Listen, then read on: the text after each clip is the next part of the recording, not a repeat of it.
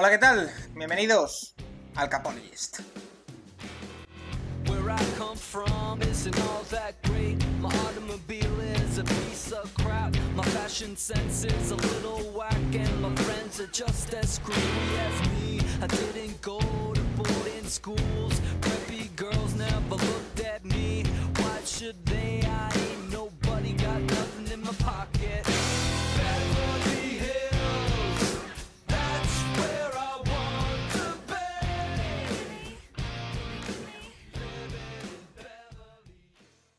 Buenas, bienvenidos, ¿qué tal? Una semana más al Capologist, el podcast más interactivo sobre NFL. Una semana más en la que estamos aquí para analizar la poca actualidad que nos deja el mundo del fútbol americano, pero también para analizar temas en, los que nos podemos explayar, ahora que eh, la actualidad no nos atropella semana tras semana. Esta semana nos toca hablar de quarterbacks de nuevo, nos toca hablar de cómo situamos a cada uno de los 32 quarterbacks titulares de la próxima NFL, o los que creemos que van a ser titulares en la próxima temporada de la NFL, en un ranking del 1 al 32.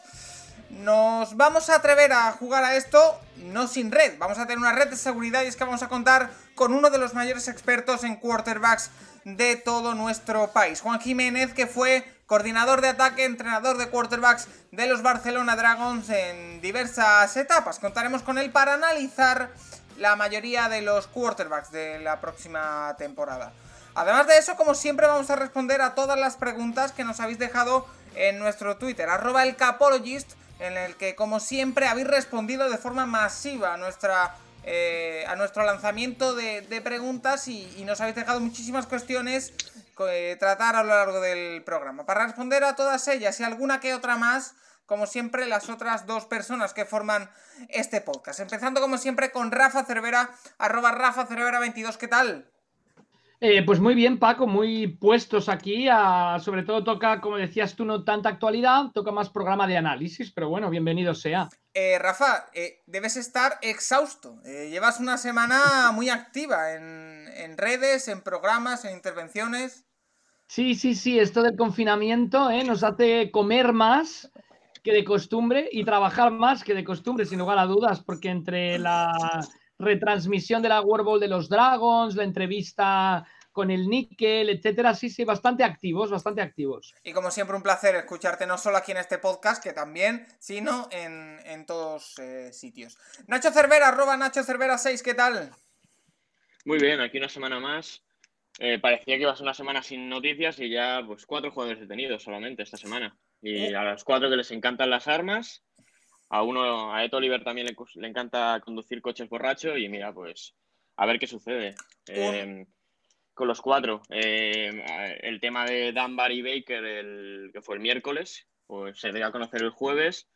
Eh, todo lo que había sucedido la noche anterior está por confirmar, pero hoy de Baker delante del juez se ha declarado inocente, así que vaya a juicio seguro y a ver qué pasa con Dunbar. O sea, los dos eh, se dedicaron las horas que tenían de permiso para presentarse ante la policía para intentar eh, recopilar eh, testigos que diesen versión positiva en su, en su caso y a ver qué sucede. O sea, Baker fue primera ronda el año pasado, tiene un dinero garantizado que si la NFL le sanciona dejará de tenerlo y Dunbar directamente no tiene ningún dinero garantizado, así que si Apple en cualquier momento le puede cortar.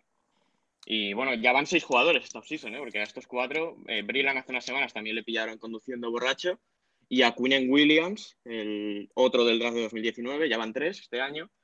Eh, también en, el aeropuerto, en uno de los aeropuertos de Nueva York le pillaron con un arma que no podía tener en ese estado. Bien, creo que venía de Alabama, donde sí que podía tenerla, pero hay que ver qué sucede con todos estos jugadores. ¿eh?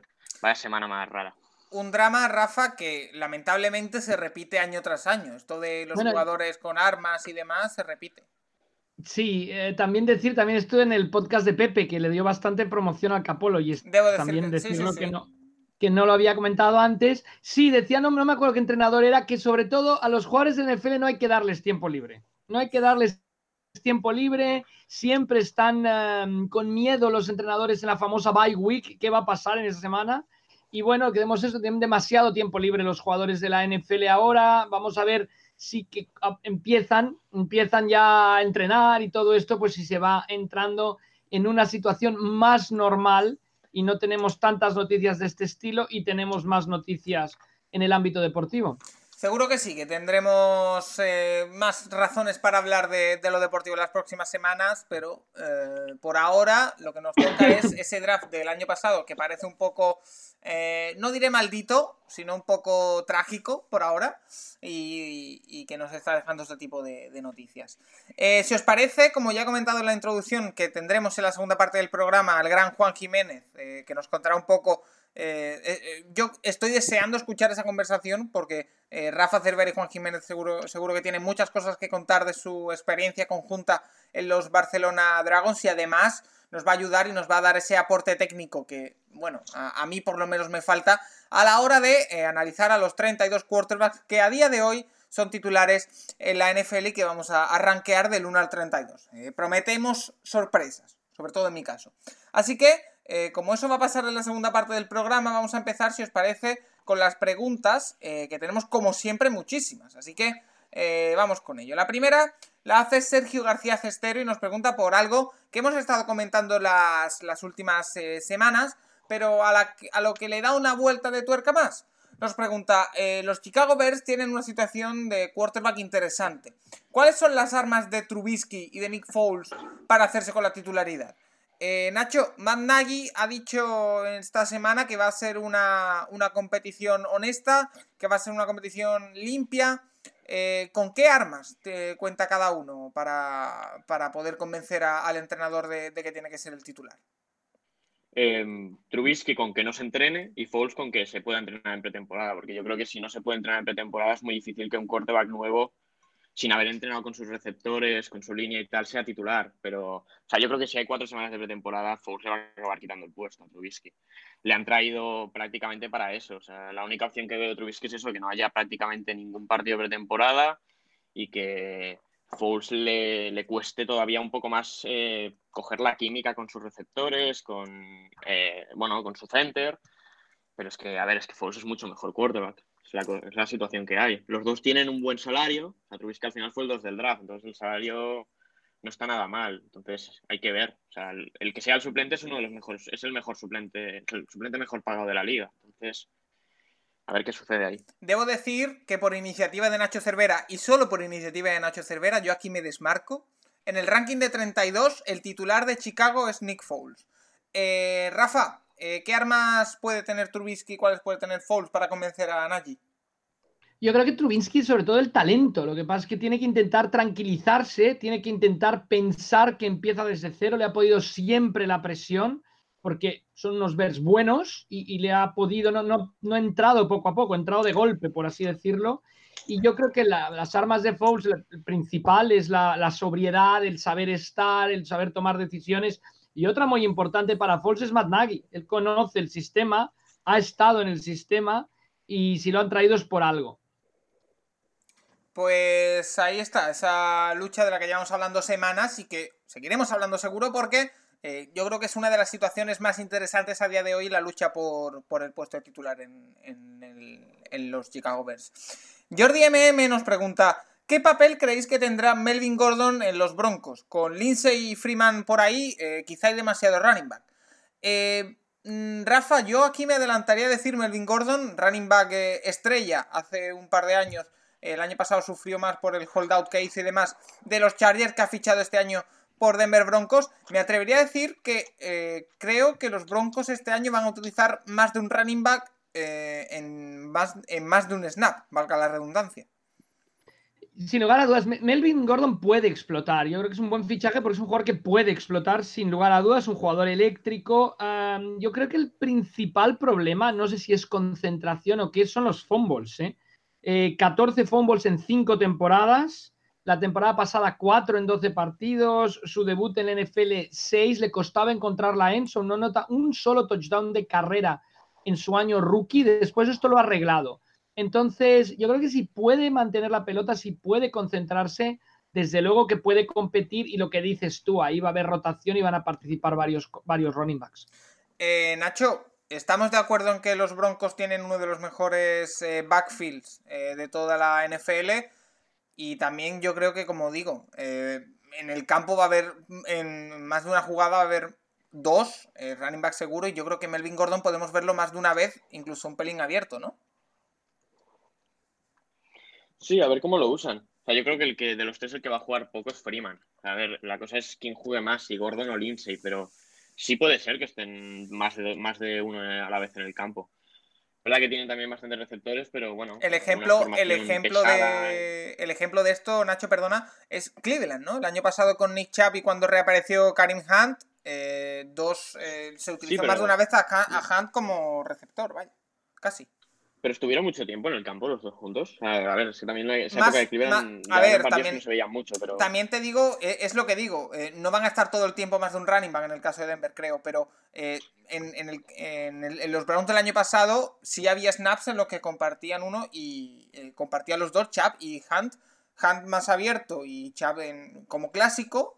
Y, bueno, se explotó mucho la virtud de, de Hunt como running back receptor, que creo que es lo que quieren en los Broncos con, Gordon. Al final son es buscar alternativas. Sí, sobre todo tener jugadores disponibles, porque al final es muy difícil que los tres que hemos nombrado lleguen sanos a la última semana. Entonces, si tienes un, seguro ahí en caso de lesión, mejor. Sí, eh, correcto. Yo creo que necesitas profundidad en la posición de running back y muchas veces hay equipos que han triunfado, han ganado la Super Bowl y han utilizado ese one-to punch, o sea, el, el, ir combinando dos running backs constantemente, manteniéndolos sanos y sabiendo que los dos te van a dar el, ciento, el 100% en cada, en cada acción. ¿Y por ese, por ese precio hubierais firmado a Melvin Gordon por el rol que parece que va a tener? ¿Nacho? No. No, Nacho no. ¿Y tú, Rafa? No, yo no. Una apuesta, Paco. Ellos sí que creen que puede explotar. Yo, yo creo que, bueno, es una apuesta, no... No sé si uno lo hubiera hecho o no, pero es una, apuesta muy interesante por parte de los Broncos. Seguro que sí. Jordi MM. como es, es, más calculador que yo, entonces siempre te va a decir que no. Y yo siempre te voy a decir que sí. Yo, yo me gastaría el salary cap a la tercera semana, ¿no? Pero bueno. Eh, Jordi MM nos pregunta: ¿Cómo veis la eh, línea ofensiva de Tampa Bay? En los Patriots, Brady jugaba muy protegido, aunque en el último año no tanto.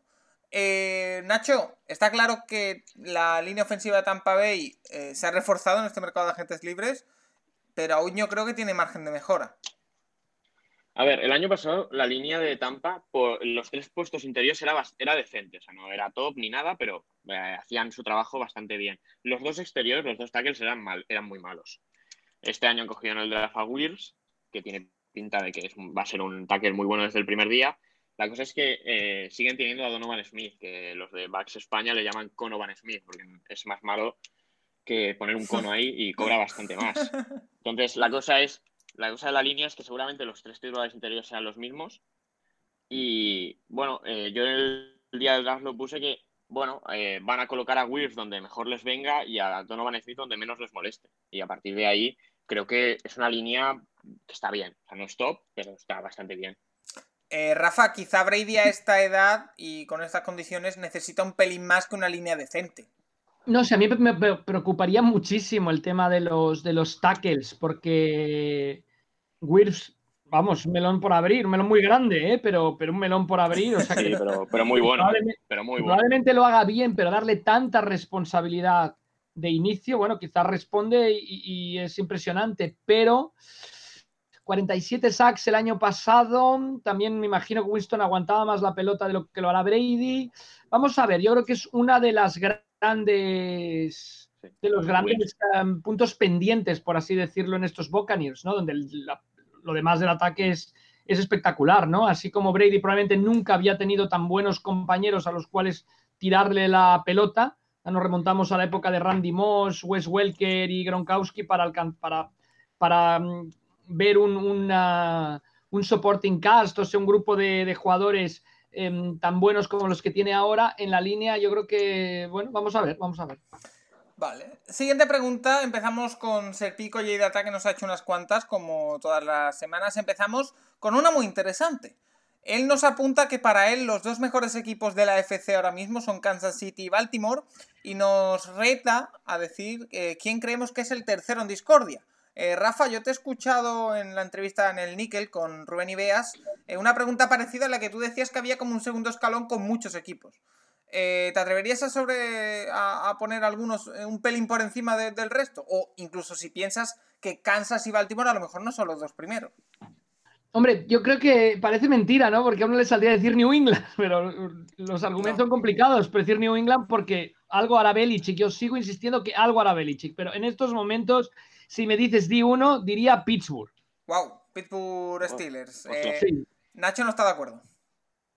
Sí, a ver, yo creo que hay dos equipos por encima de Pittsburgh que están muy a la par. Ahora Colts y Bills tienen, aparte de dos entrenadores muy serios, como son McDermott y Reich, creo que, no sé, eh, son equipos que los Bills tienen una defensa imponente y un ataque que hay que ver qué pasa con Allen, si, da ese, si sube ese nivel necesario o no.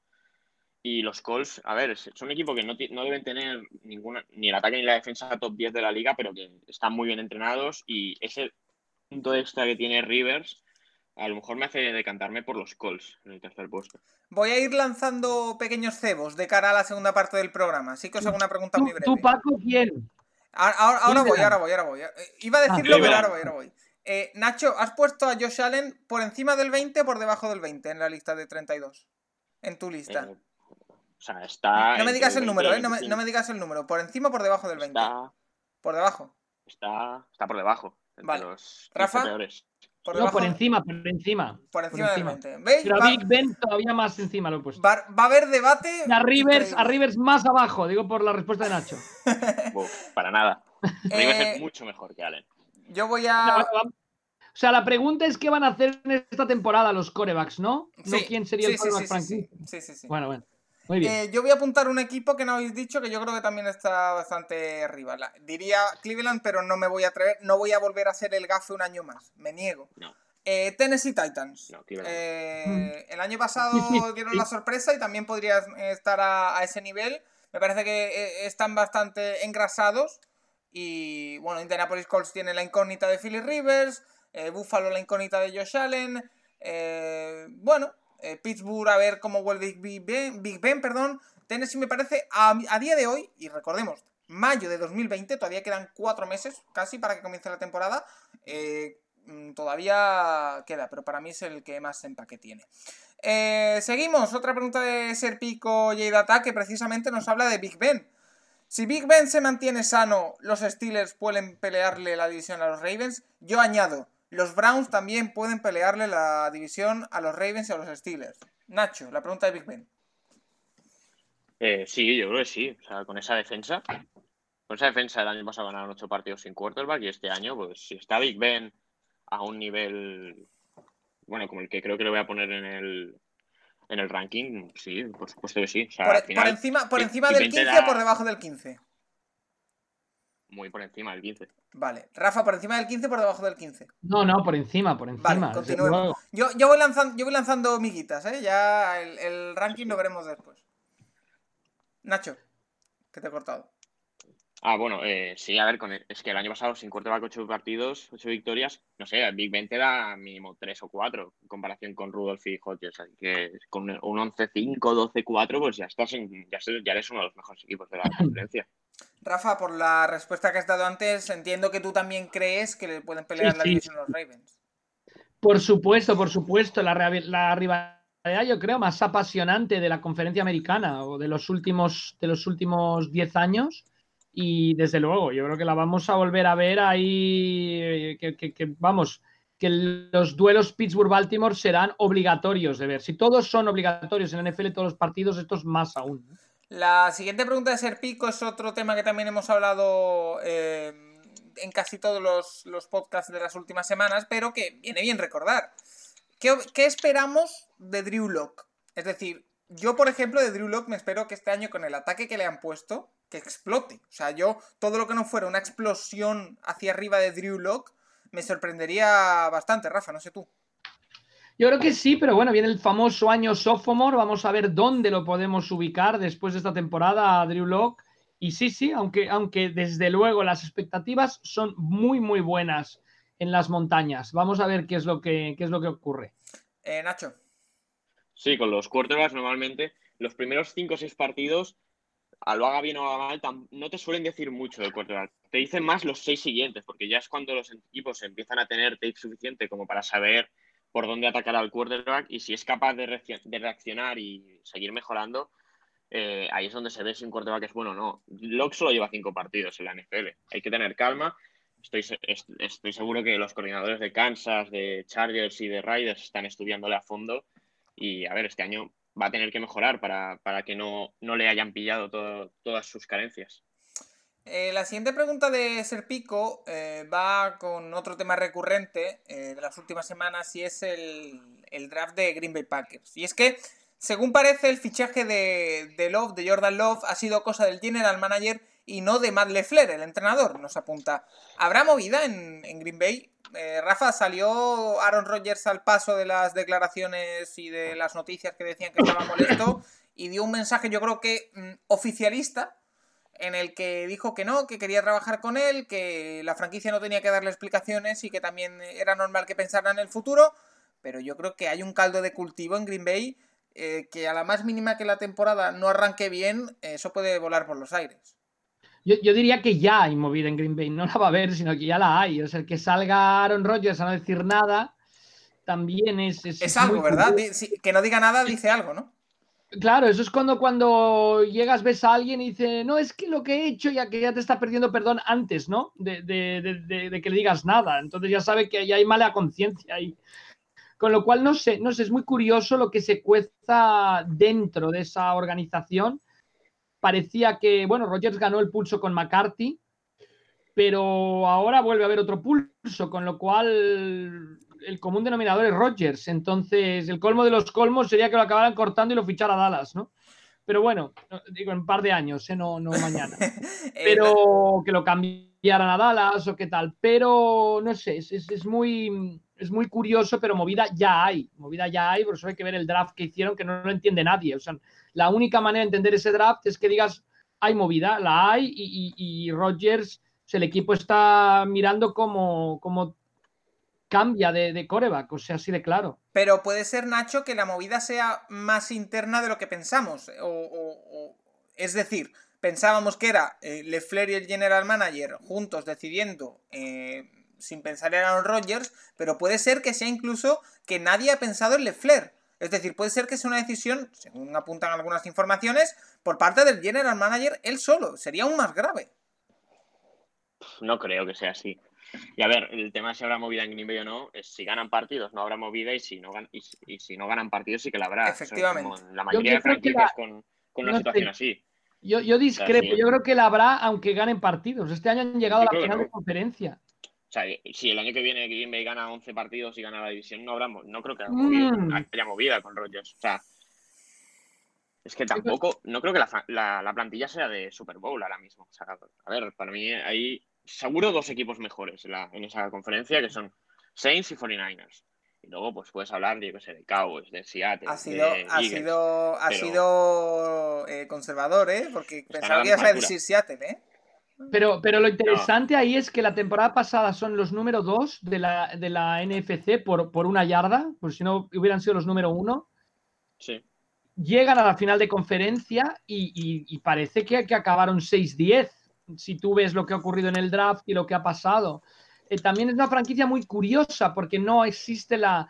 En todos lados es, ¿no? son tres, el coreback, el head coach y el propietario. ¿no? Aquí quizás el general manager porque no hay propietario aunque General Manager tampoco puede tener tanto poder llevando tan poco tiempo en el cargo. Bueno, es muy curioso lo que está ocurriendo en Green Bay. No, no sé, yo no lo recuerdo en Green Bay como, como comentábamos, que no recuerdo lo que ha ocurrido en Pittsburgh últimamente en Pittsburgh, pero bueno, yo creo que va cambiando mucho el deporte, va cambiando la, los egos de las figuras y aquí yo creo que lo que el mensaje que, que bueno, que me llega a mí, ¿eh? Es que, quieren pasar de Rogers y lo más pronto posible los Packers. ¿eh? Wow, eh, eh, es fuerte. Creo que quieren acabar con la era Rogers, o sea, es que muy claro. Pues que le vaya bien con eso, ¿eh? Aunque tenga un detrimento en la parte económica y en todo. También pasó un poco con Fabre parecido, ¿no? Pues que, le vaya, que les vaya bien. Serpico, la última que nos hace es una pregunta rápida y es, ¿puede aspirar Kyler Murray al MVP? Mi respuesta es no, todavía es demasiado pronto y el equipo que le han hecho le han dado alguna que otra arma en condición, en condiciones, perdón, pero todavía yo creo que le, tiene que ser algo muy gordo para que haga como el año pasado Lamar Jackson. Yo no lo veo, Nacho. A ver, posibilidades hay, pero es que realmente el MVP, el MVP es el quarterback de uno de los cinco mejores equipos de la temporada. Entonces, yo no veo a Arizona siendo uno de los cinco mejores el año que viene. O sea, si Murray da un salto espectacular y se pone a correr un montón de yardas y a pasar a estos nuevos receptores, tal vez, pero no sé, a mí con esa división me cuesta mucho verlos como los primeros, incluso como los segundos, y que acaben siendo uno de los mejores equipos, me cuesta.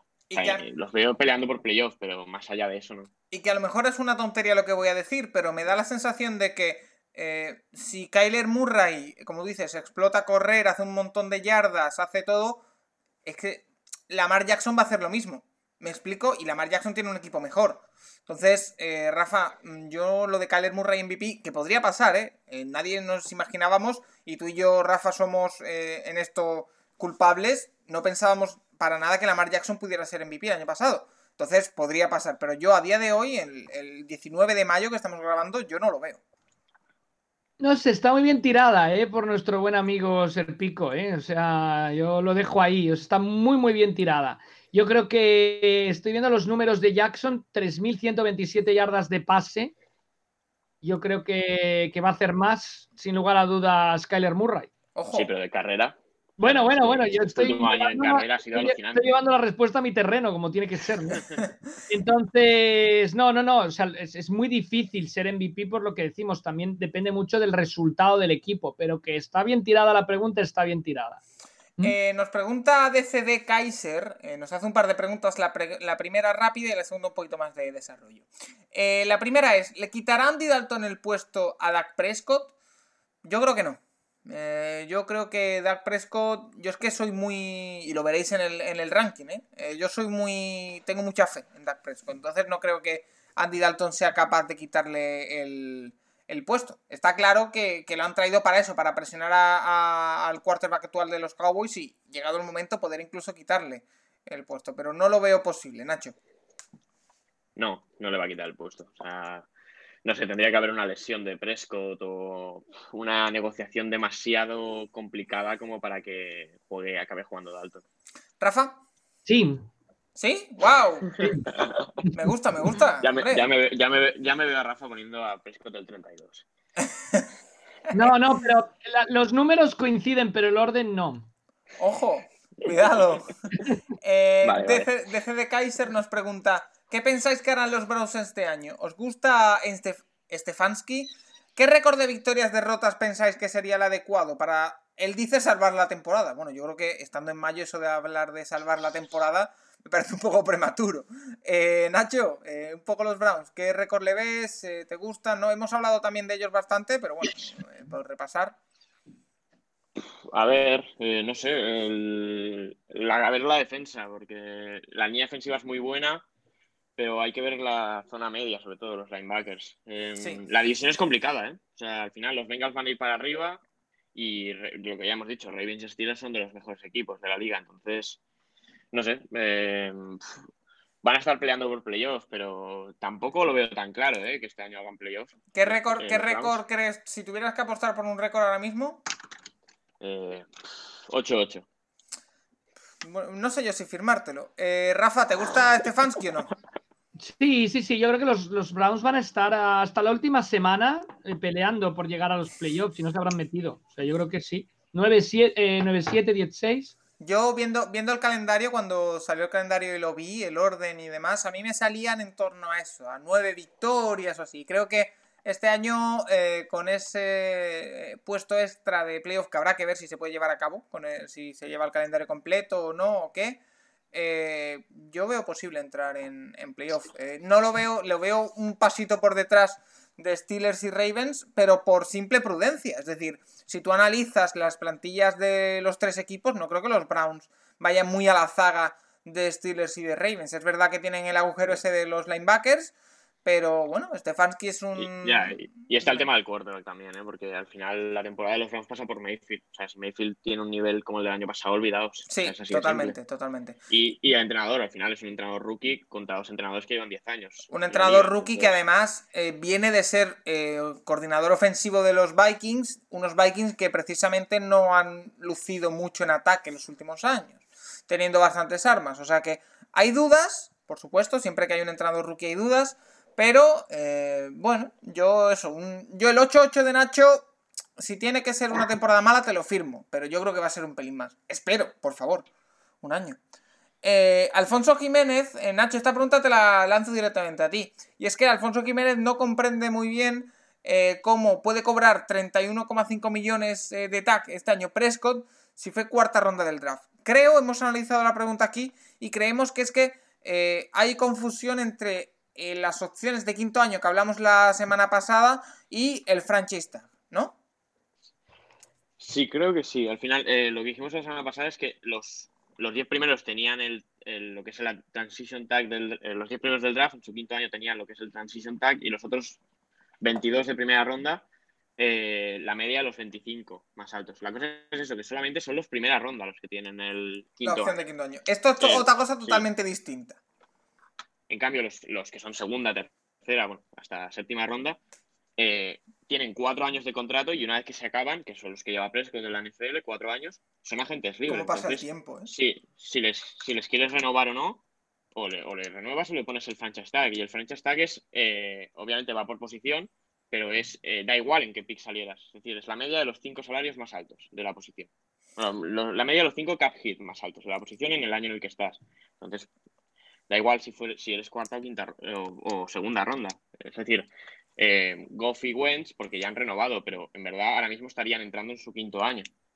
Exactamente, entonces eh, no, tiene nada que ver, no tiene nada que ver en esto que Prescott haya sido eh, del draft de hace cuatro años. Si fuera dentro de tres, eh, el jugador que lleva siete años, el quarterback que lleva siete años en la liga, se le acaba el contrato y tiene y le ponen el franchise tag, cobraría también 31,5, que es la media de los cinco cap hit más elevados de la, de la temporada en su posición. Entonces, eh, una cosa es la opción de quinto año, que son los jugadores de primera ronda del draft de hace cuatro años que pueden, eh, los equipos pueden activar ese quinto año automáticamente por el precio de eh, la media de los 25 más elevados. Y después está el franchise tag, que es para cualquier jugador de la liga que acabe contrato y que su equipo quiera, quiera mantenerlo. Un tag por equipo, eso está claro. ¿Me he explicado bien, Nacho? Sí, ¿no? Sí, sí. Vale. nos pregunta Asturias Colts, Rafa. Si pudiéramos elegir, ya sea en agencia libre o en draft o lo que sea, si elegiríamos un Panther o un kicker top. Y si tuviéramos la misma disyuntiva entre cornerback o safety. Yo te digo lo mío, Rafa, a ver si estás de acuerdo. Me iría por un kicker, seguro, porque me parece mucho más influyente en el resultado de un juego. Aunque, ojo con, la, con el Panther, que puede ser también muy decisivo, pero el kicker me lo parece más. Y entre cornerback y safety tengo muchas dudas, pero yo me iría quizá con, con cornerback. Sí, yo creo, además de puedes preguntar a Nacho su experiencia con los kickers de los Seahawks. Eh, ya lo hablábamos mucho el año pasado en Zona Roja con Mariano Tobar, lo importante que es tener un, buen kicker. O sea, los Ravens, por ejemplo, han tenido en los últimos años, años ahí un, seguro de vida y es, es, muy, muy importante. Yo creo que a los kickers se les paga menos de lo que se les debería pagar en la NFL o se les intenta atar menos de lo que se debería intentar atarles los punters son muy importantes para darte posición de, campo, pero los kickers son determinantes. O sea que yo iría por el kicker y el cornerback, desde luego, un cornerback que anule al wide receiver rival, solo hay que ver los drafts y todo, son mucho más importantes que un safety. Además, un cornerback luego cuando pierde velocidad, ha habido muchos casos en la NFL, acaban siendo los grandes safeties, ¿no? Eh, Nacho, ¿estás de acuerdo?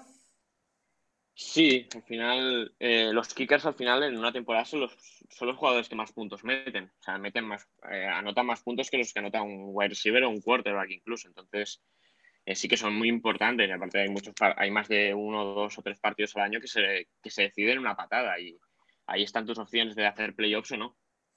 Y lo del cornerback, sí, seguramente me quedaría con un cornerback antes que con un safety. Vale, pues ahí queda. Ancho Estevez nos pregunta, ¿veis posible que se realice una temporada en, las condiciones actuales? ¿Qué pasará si aparece algún positivo una vez ya empezada la competición?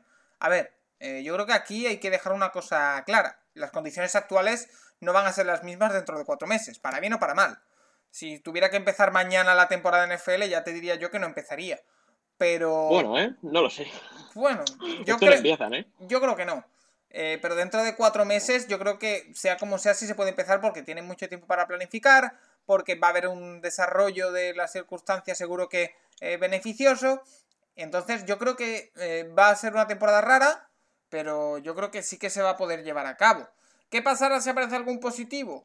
Eh, pues vamos a tener un problema. Yo supongo que igual que la, está haciendo la NBA, la NFL tendrá un, protocolo preparado si no hay una vacuna ya por entonces, que puede ser que la haya, eh, y un tratamiento, eh, tendrá un dispositivo para hacer test masivos a los jugadores, antes de cada partido, después, semanalmente, pero yo creo que, que algo tendrán preparado, o deberían preparar, Nacho. Sí, a ver, la realidad es que todo el deporte mundial está mirando a Alemania ahora, con la Bundesliga, que volvió este fin de semana, y va a ser fundamental pues que en los próximos 10, 15 días no se conozca ningún positivo. O sea, hemos visto esta semana una jornada de los nueve partidos que hay siempre en la Bundesliga, y si vemos que las medidas de sanidad se cumplen, aunque haya cosas absurdas como las celebraciones de los goles, o y que no hay ningún positivo, pues eh, el resto de ligas se van a venir arriba y es muy posible que veamos en dos semanas a muchas, a más de una liga anunciar que fechas concretas ya. Em, y entre ellos la NBA, la NFL, pero hay que verlo, hay que esperar. lo importante, quedan dos meses para los training camps y ahí ese va a ser el punto, porque si tienes que retrasar los training camps, eh, a ver, puedes acortar eso sin mover la temporada hasta cierto punto, pero tienes que tener tres o cuatro semanas al menos antes de la temporada. Eh, Rafa, yo creo que lo más raro de la temporada va a estar en la previa, como dice Nacho. Sí, pero yo, yo creo que sí, ya os lo dije hace dos meses, me parece, un mes y medio. O sea, yo, yo creo que clarísimo que empieza y se desarrolla tal cual. No sé si con público o sin público, no sé con cuánto público, pero, pero la NFL de momento va para adelante clarísimamente. Vamos a ver qué es lo que ocurre con esto del coronavirus. Es muy difícil dar respuestas porque siempre nos sorprende para bien o para mal, porque también quizá ahora este periodo está siendo mucho más light de lo que nos hubiéramos esperado. Y yo creo que sí, yo creo que desde luego que se juega en Estados Unidos necesitan el deporte, más el deporte profesional, y van a hacer todo lo posible, todos, porque se juegue, ¿no? A, a diferencia de otros sitios donde las cosas son más herméticas. Por ejemplo, en Australia, mientras no cambien las reglas de los desplazamientos por el país, no se va a jugar el deporte, no va a haber excepciones. En otros sitios es más flexible y al contrario, en Estados Unidos todos se van a poner detrás de que empiece la, la NFL ya como, como signo de... El, inicio de la NFL en la fecha prevista es un signo de que el país se ha recuperado y que puede ser real o irreal, pero que todos van a intentar que, que comience. ¿eh? Pues habrá que, estar pendiente. Eh, Rafa, mm, aquí una pregunta que va directa a tu línea de flotación. Emilio SB nos pregunta, ¿qué clase de carrera profesional desarrollan los general managers para llegar al puesto? Hay varias vías para poder hacerlo. Lo primero, estamos en este podcast, una de las tres personas que tenemos aquí ha sido general manager de una franquicia. Bueno, ya, pero... Eh, así que nadie mejor para explicarlo, Rafa. Pero bueno, no llevábamos la parte, o sea, en, los Dragons hay que decirlo, si general manager de una franquicia, pero no llevábamos la parte de fútbol americano. Ya, lo eh, dijiste también con Rubén Ibeas en esa entrevista. yo, creo que esto depende un poco también del equipo. Hay equipos donde el general manager tiene más peso en el fútbol americano y hay equipos en los que el general manager tiene más peso en el aspecto administrativo. Em, yo creo que lo primero, lo primero que tiene que hacer es meterse como becario en un equipo de la NFL o en la propia NFL. Yo creo que es el primer salto. O sea, si Roger Godel fue becario de los Chargers. Y de los Jets, ¿no? Sí, quizás después de los Jets, pero de los Chargers seguro porque un ex jefe mío había sido su jefe, ¿no? Em, entonces, no, lo que me refiero al tema de becario, la historia de Charlie Kaiserly, que acabó siendo general manager de los Redskins y dormía en la oficina, ¿no? Porque no tenía ni dónde ir a dormir, luego el asistente de prensa le dejó que fuera a su casa, etcétera y tal. Entonces, yo voy primero buscar entrar ahí. ¿Qué carreras te dan las mejores armas? Pues yo creo que más por el lado de derecho, de un abogado, que mm, sepa de contratos, que sepa de todo esto, yo creo que estará más preparado que el que tenga otra carrera.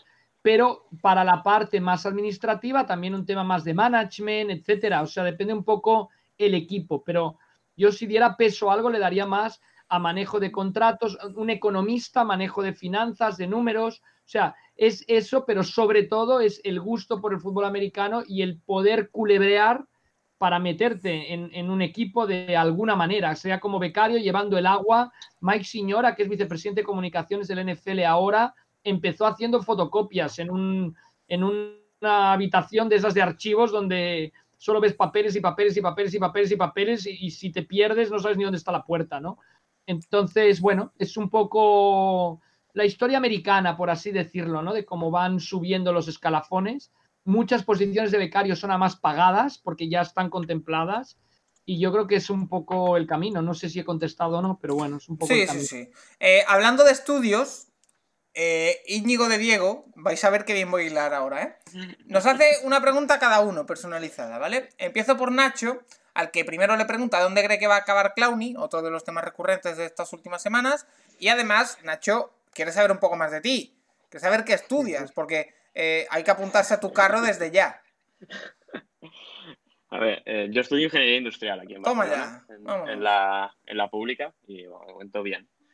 Y a ver, el tema de Clowny. Eh, claro, esta semana, como no ha robado a nadie ni ha usado un arma, pues no ha salido en las noticias, pero no sé. A ver, está muy parado el tema. Yo esperaba que después del draft se resolviera rápido su situación y es que, no sé, estamos más cerca de los training camps que de la agencia libre. ¿Ha llegado, Nacho, ¿ha llegado al punto ya Clowny en el que va a esperar alguna lesión grave?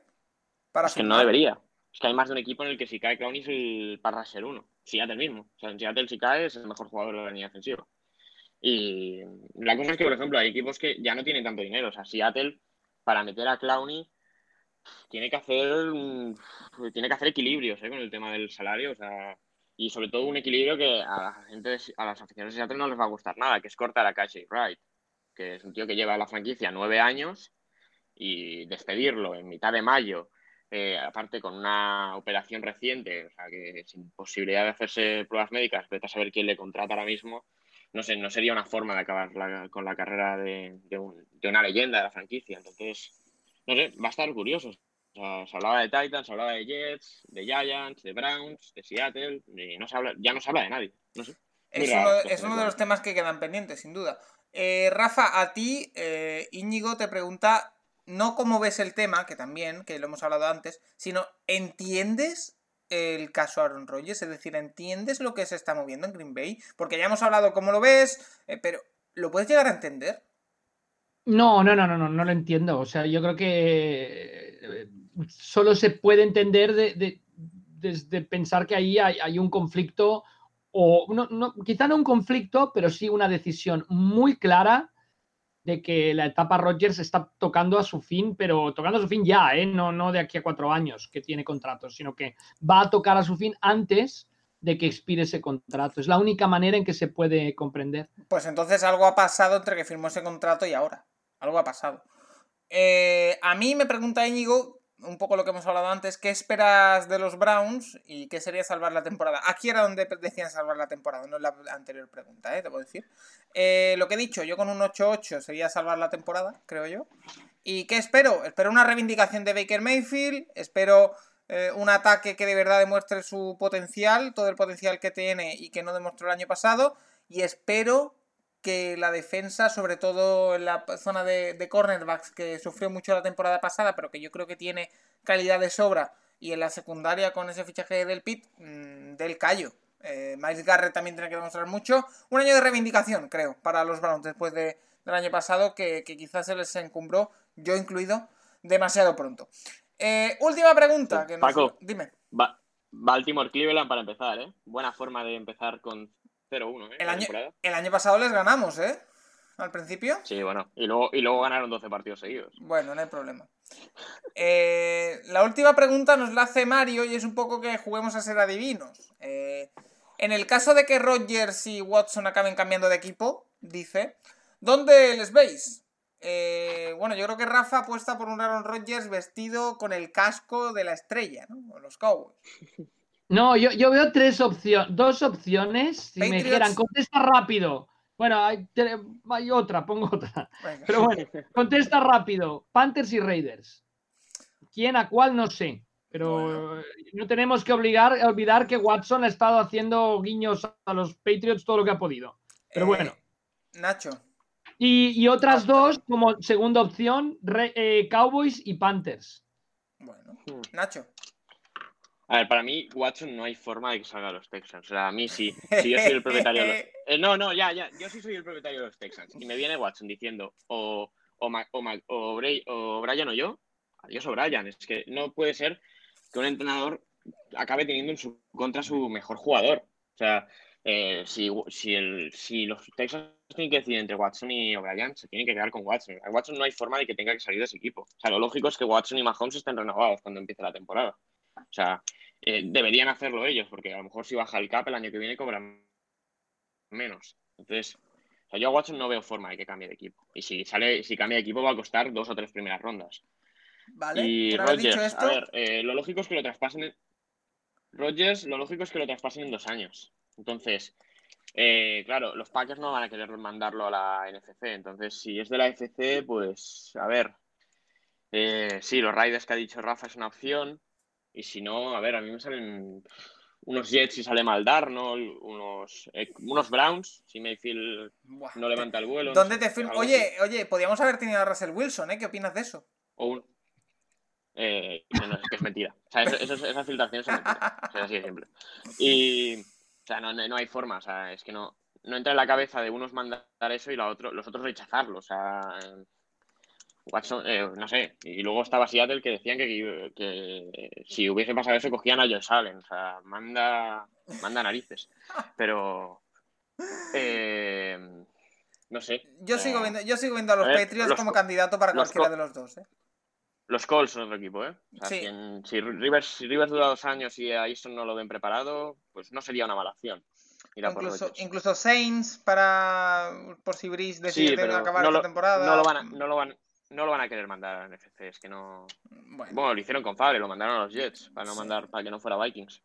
pues eh, ahí queda. eh, las preguntas que nos habéis hecho en arroba el capologist. Cada, como cada semana podéis escribirnos y iremos respondiendo todas las preguntas que nos hagáis. Vamos a irnos rápidamente a hacer una pequeña pausa y hablar ya con Juan Jiménez. Vamos a hablar con él de su etapa acá en los Dragons y vamos a hacer el ranking del 1 al 32, del 32 al 1, más bien dicho, de los quarterbacks titulares para 2020. Eh, ¿Cómo los ordenamos? Así que volvemos en breve.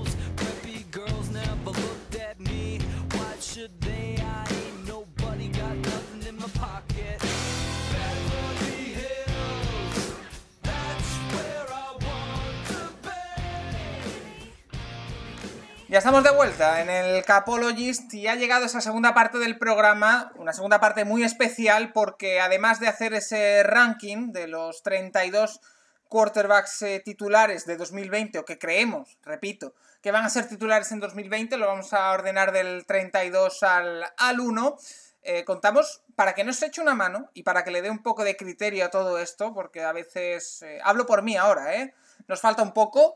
Eh, tenemos a un invitado muy especial y es que eh, tenemos una persona, quizá, mm, ahora eh, me corregirá Rafa, si no, la única persona que profesionalmente ha entrenado quarterbacks en España, que ha tenido una experiencia como asistente en el ataque de los Barcelona Dragons en su bueno en la mayor parte de la vida de la franquicia de la NFL Europa y de la World of eh, Football of American League World League of American Football que siempre me lío eh, Joan Jiménez que sin duda es una de las grandes personalidades a la hora de hablar de quarterbacks en el fútbol en España Joan qué tal Hola, ¿qué tal? ¿Cómo estáis?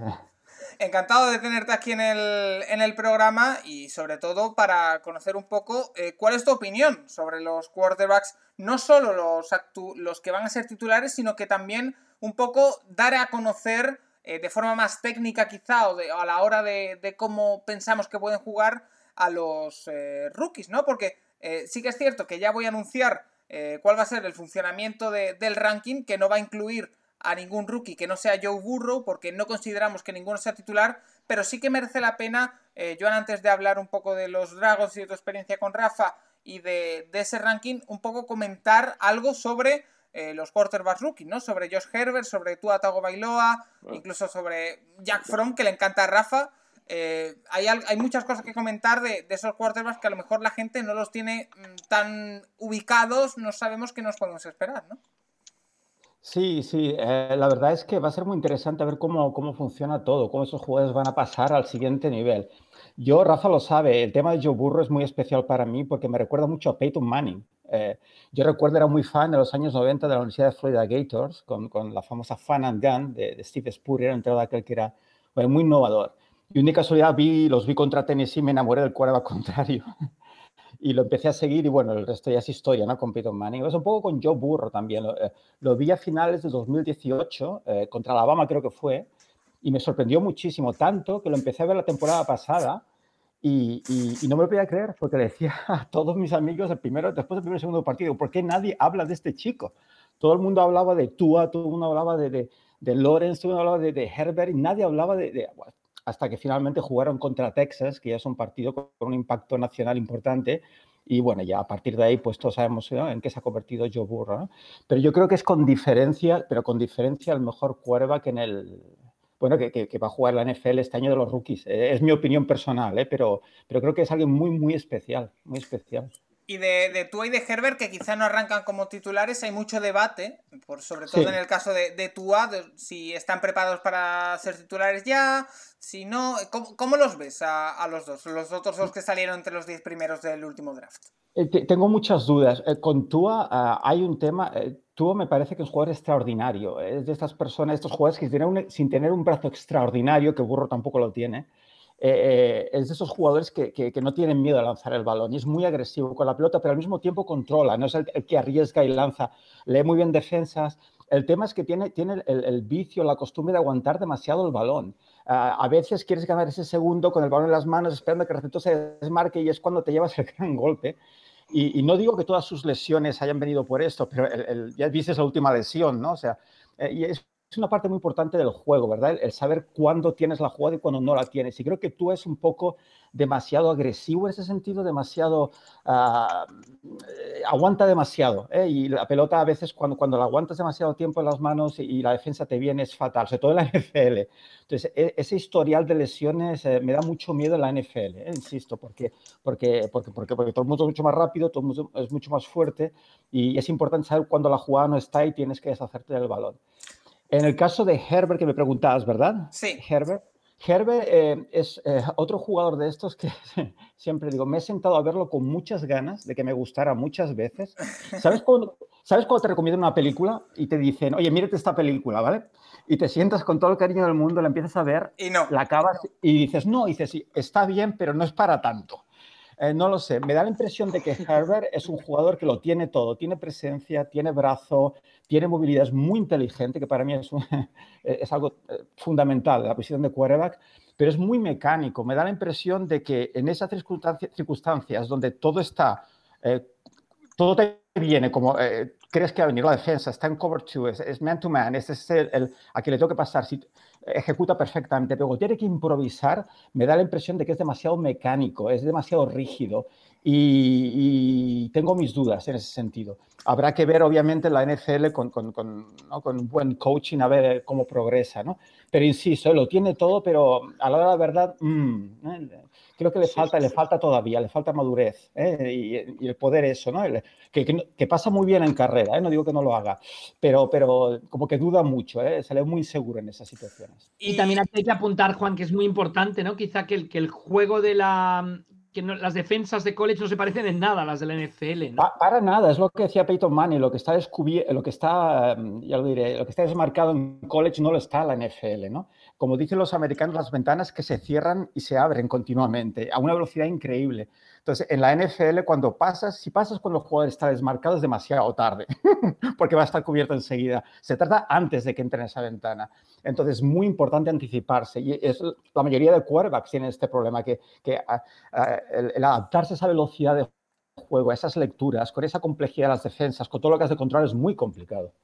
Eh, Rafa, eh, que he entrado un poco yo a, capón ya a hablar de quarterbacks, eh, tú que lo conoces mejor que, que ninguno de, de nosotros, Joan que ha sido no solo, entre comillas, pareja de baile los Dragons, sino que también ha sido pareja televisiva, cuando en esas retransmisiones en, en Gol hace unos años de, la, de las Bowls.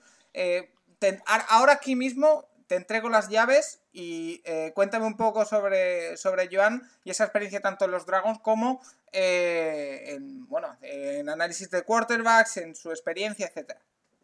Paco, que tengo un récord que nadie, y Nacho lo sabe bien, y Juan también, nadie ha perdido más llaves que yo en mi vida. bueno, yo confío, yo confío esta vez. Eh, estaré cerca vigilando, pero te las confío. No, bueno, Juan, Juan eh, desde que empezó jugaba de corebacks con los pioneros del Hospitalet hace mm, la, prehistoria, en el Pleistoceno más o menos, hasta después pasar por los Dragons. Obviamente en los Dragons poder trabajar con Dick Curl, que después fue head coach, trabajó en los Chiefs, entre otros equipos del NFL, en los Jets también, con Herm Edwards, eh, trabajar con Vince Martino, con Sam Rutigliano, con toda esta gente, pues obviamente te da un bagaje muy, muy grande, ¿no? Un digamos, es sobre todo un estudioso de- del juego, le gusta muchísimo el, el- el juego de ataque, ¿no? Y las skill positions por encima de las demás, y me si me equivoco me dices, Juan. Te equivocas. Y luego, una vez que se acabaron los Dragons, ya en su momento, pero una vez se acabaron los Dragons, yo creo que se ha convertido en un gran estudioso también del college football, ¿no? De mirarse partidos y partidos y partidos de college, seguir jugadores y jugadores y jugadores. Por lo tanto, pues yo creo que es la persona mejor documentada para, para poder hablar de corebacks, sobre todo de los que emergen ahora de la NCAA y por eso cuando surgió aquella oportunidad en Gol de narrar las bowls, pues yo pensé que él podía ser el, el comentarista, el analista ideal para, para hacer esas retransmisiones, más teniendo a Watson, Juan y ahora Jalen Hurst, que si seguimos con el repaso de rookies nos encontramos con él, con el siguiente jugador del draft. Carson Wentz tiene que dudar o está tranquilo. Y aquí venía Ajá, yo esta- que si iban a utilizar a Hurst como, como una especie de mm, bueno, Tyson jugador Hill, ¿no? híbrido, por así decirlo, ¿no? Lo, de, lo de Jalen Hurts es algo que nunca acabo de entender nunca, Rafa. Eh, eh, es un jugador muy especial en cuanto a carácter, yo lo entiendo. Es, es una persona pues, eh, duro, un tough guy, de estos que, que luchador en la vida, ¿no? Pero técnicamente es muy, muy, muy limitado. Es el típico jugador que si lo ves jugar eh, es la primera opción y si la primera opción está cubierto, corro, o sea, y ya está. Y, y- y eso en college eh, te puede servir, porque yo siempre comparo, eh, no sé si eh, para los jugadores de Madden, ¿no? Que juegas a videojuegos, ¿no? Sí. En el college football encuentras jugadores que tienen 70 velocidad y jugadores que tienen 95 velocidad, ¿vale? Entonces en college football puedes ganar tú solo un partido corriendo con el balón de quarterback. Pero en NFL todo, todo, todo el mundo está por encima de los 80 de velocidad, aceleración, y te escapas una vez, te, te escapas dos, pero no. Y, y de verdad que, que- que, eh, son de estos jugadores, bueno, es como Jordan Love, lo ves jugar y dices, es, es que no lee, es que no lee, es que no lee, o sea, es la primera opción y si no, y, y yo, yo no lo veo, lo veo eh, funcionar, Rafa, en el típico eh, package, ¿no? El, el- paquete este de jugadas, quizá en red zone y tal, pero, pero no como un quarterback franquicia que vaya a llevar a los Eagles ni a nadie. ¿eh? Quizá me equivoco, ¿eh? Pe- pero es mi impresión, es mi impresión. Nos, nos hemos saltado, perdón que me he saltado a Love. eh, ¿Cuál es tu visión de lo que ha pasado? Porque todas las preguntas que más nos llegan al Capology sobre qué es lo que está ocurriendo en el estado Claro. de los productos lácteos. Eh, Pues la gente está muy sorprendida con el Love, yo más todavía. o sea, el, el- el hecho de que, de que, no sé, Rafa, el tema de que los Tampa Bay Buccaneers, ¿vale? Fichan a un tío de cuánto, 42 años tiene Brady Sí. para, para jugar unas, pa- ¿para qué? Para, para ganar ya. O sea, están tan desesperados los equipos, franquicias como los Bears, que llevan décadas, que no, no tienen un quarterback en condiciones, son capaces de fichar a un súper veterano. ¿Por qué? Porque te da la calidad y da las opciones, aunque sea en un año. Los Packers ya tienen ese quarterback, tienen a los mejores quarterbacks de la liga. O sea, lo único que tienes que hacer es, un empujoncito y darle las armas. O sea, ¿por qué inviertes tu primera ronda en un quarterback que además no es que digas, se ha escapado, no sé, Tua, por ejemplo, ¿vale? Y mira, para el futuro, o sea, Jordan Love. Jordan Love no tiene ni idea de quién era. Eh, he seguido, sigo muchos equipos, sigo muchos quarterbacks, pero Jordan Love, pues no, no, no, no. Y al acabar la temporada empezaron a hablar y empecé a ver partidos, de hecho un par de partidos. Y, creo que duré tres drives. Ah, quizá el chaval se convierte en, una estrella increíble, pero es como lo decía de, de, de Jalen Hurts. Es muy fácil verlo. Cuando ya recibe el snap del, de- center, o el center, como le llaméis, ¿vale? Y ves que mira al receptor que va a pasar y dices mal. Ent- lo que entiendo es que es un, chaval con, un potencial muy grande, físico, con calidad en su brazo, tiene movilidad, pero, muy, muy verde, está verdísimo. Es el típico jugador que si viniera de high school, lo coge un gran college con un gran entrenador y lo convierte en un quarterback. Quizá, ¿eh? quizá. Pero en la NFL, en los Packers en primera ronda, es que tiene que, ir por un proceso de aprendizaje tan largo y tan difícil que es, que no lo entiendo, no lo entiendo. Lo entendería en una tercera ronda, cuarta ronda, pero una primera ronda eh, me, cuesta mu- mucho entenderlo. Juan, una pregunta que también hay mucho debate en las redes y todo esto y tal. ¿Se ha acabado los corebacks? O sea, la posición está cambiando o, o podemos hablar de que la posición está cambiando quizá porque no Rafa, llegan y se adapta. y, y quizá de ahí nos enten- podamos entender lo que ha hecho Green Bay o no. ¿Cómo, cómo ves esto, no? Sa- ¿Sabes el cliché de me encanta esa pregunta? Eh, ya, bueno, ya, es que lo habíamos planificado antes. Pues no, no lo hemos, pues no, pues me encanta esa pregunta, Rafa. Pues, pues está cambiando mucho y, y- y- y es una gran pregunta, Rafa. De hecho, sabes que soy un amante de la historia del deporte, del fútbol americano, cómo ha evolucionado. Y siempre explico que el hecho de que se juegue la spread, ¿no? que todo el mundo juegue tan abierto hoy en día, eh, no es coincidencia. Yo creo que es el resultado de cómo ha evolucionado el jugador. Los jugadores hoy en día son muchísimo más rápidos. Entonces tú como, como ataque, si tienes un jugador muy rápido, que no lo quieres poner una, en una cabina telefónica rodeada de ti, o sea, quieres ponerlo en espacio abierto, ¿no? en uno contra uno contra el otro defensor que en teoría es más lento. Entonces yo creo que es por esto que el juego se ha abierto tanto y la defensa obviamente ha evolucionado, se ha adaptado a eso y todo el mundo es muy rápido y muy ágil. Y eso ha afectado a la posición de quarterback. Entonces, ah, sí que es cierto. Yo creo que la posición de, de- de quarterback, como el, el- el- típico pocket quarterback, eh, está en peligro de extinción. Ah, sigo pensando que para triunfar en la NFL tienes que ser un enorme... pa- Para mí, la diferencia entre un buen quarterback y un gran quarterback son dos cosas. Eh, primero, el aspecto mental eh, es, es- es, eh, yo creo, básico. Saber qué hacer con el balón, identificar el blitz y la capacidad de tomar buenas decisiones bajo presión. E- es- eso es, es, es que, es que lo necesitas sí o sí. Y lo otro es el liderazgo, las ganas de ganar, como Brady, ¿no? Estamos pidiendo Messi igual, quiero ganar. Entonces, no quiero decir que todos los quarterbacks de en adelante tengan que ser, pues eso, ¿no? Eh, gente muy rápida, Lamar Jackson, no es eso.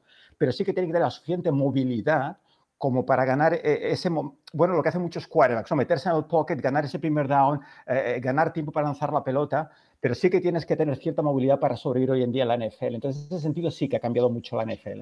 Y eh, Joan, recupero las llaves, eh, Rafa. Eh, Joan, eh, Tom, no me has dado ni tiempo de perderlas. Me, me gustaría eh, saber, John, un poco, ya que hablas de que la, de la historia y demás, eh, ¿qué recuerdas o, o qué, qué recuerdos eh, tienes sobre esa época en los Dragons, ese trabajo mano a mano con, con quarterbacks que están en la mente de todos? Eh, ¿Qué recuerdas de, de eso? Recuerdo los cascos de piel y esas cosas de- del pasado, ¿no? Eh, pues, pues fue, pues imagínate, aquí un chaval estudiante que decide montar, bueno, decide montar, quiere jugar fútbol americano, no existe nada, con un grupo de amigos empieza el fútbol americano en Cataluña, en España, y de repente se ve trabajando con profesionales. Eso no tiene precio, eh, eso no tiene precio y, y a Rafa siempre estaré agradecido, agradecido por la parte que jugó ¿eh? en, en todo eso y, y lo mucho que me apoyó. Y, am, y es increíble, es increíble. Yo recuerdo la primera pretemporada que estábamos em, eh, allí en Atlanta preparando el equipo y- y me iba a dormir a las 11 trabajando, no, no me lo podía creer, digo, estoy trabajando, estoy, estoy trabajando en el game plan de lo que va a ser el, el- el- el game plan, el playbook ofensivo y defensivo de, de un equipo de fútbol americano profesional. Es increíble, lo que se llega a aprender con esta gente es, es, es, es difícil de explicar, ha- hay que verlo. em, eh, yo creo que me ha afectado, no solo obviamente me ayudó a aprender ¿no? en lo que es el fútbol americano, en que pasas de 0 a 2, ¿no? Eh, eh, y Sí, poco más, porque, porque aprender, esa gente sabe muchísimo, pero te ayuda también como persona, a evolucionar como persona, a trabajar como persona, eh, a ser mucho más metódico y, y a mí me cambió la, eh, la vida mucho, en, en muchos sentidos, muchos sentidos. ¿Y cómo, y cómo llega? Porque me interesa mucho ese, ese apartado de, de todo esto. Al final, eh, ¿cómo llega una persona que viene, de, como tú dices, de- desde abajo, de- del fútbol en, eh, americano en. España, en Cataluña, a trabajar con, eh, con gente que ha, eh, viene cedido de equipos NFL, con gente que viene de, college, que quizás está un poco... te miran por encima del hombro, quizá. ¿Cómo, cómo es trabajar con ese tipo de, de jugadores? O sea, ¿cómo les puedes eh, mostrar lo que les quieres enseñar? ¿Cómo haces para que mm, te hagan caso, básicamente? No sé, un poco eso también supongo que tendría algo que ver el, en, eh, a la hora de, de cómo llevaste a cabo bueno, todo el game plan, etcétera, etcétera.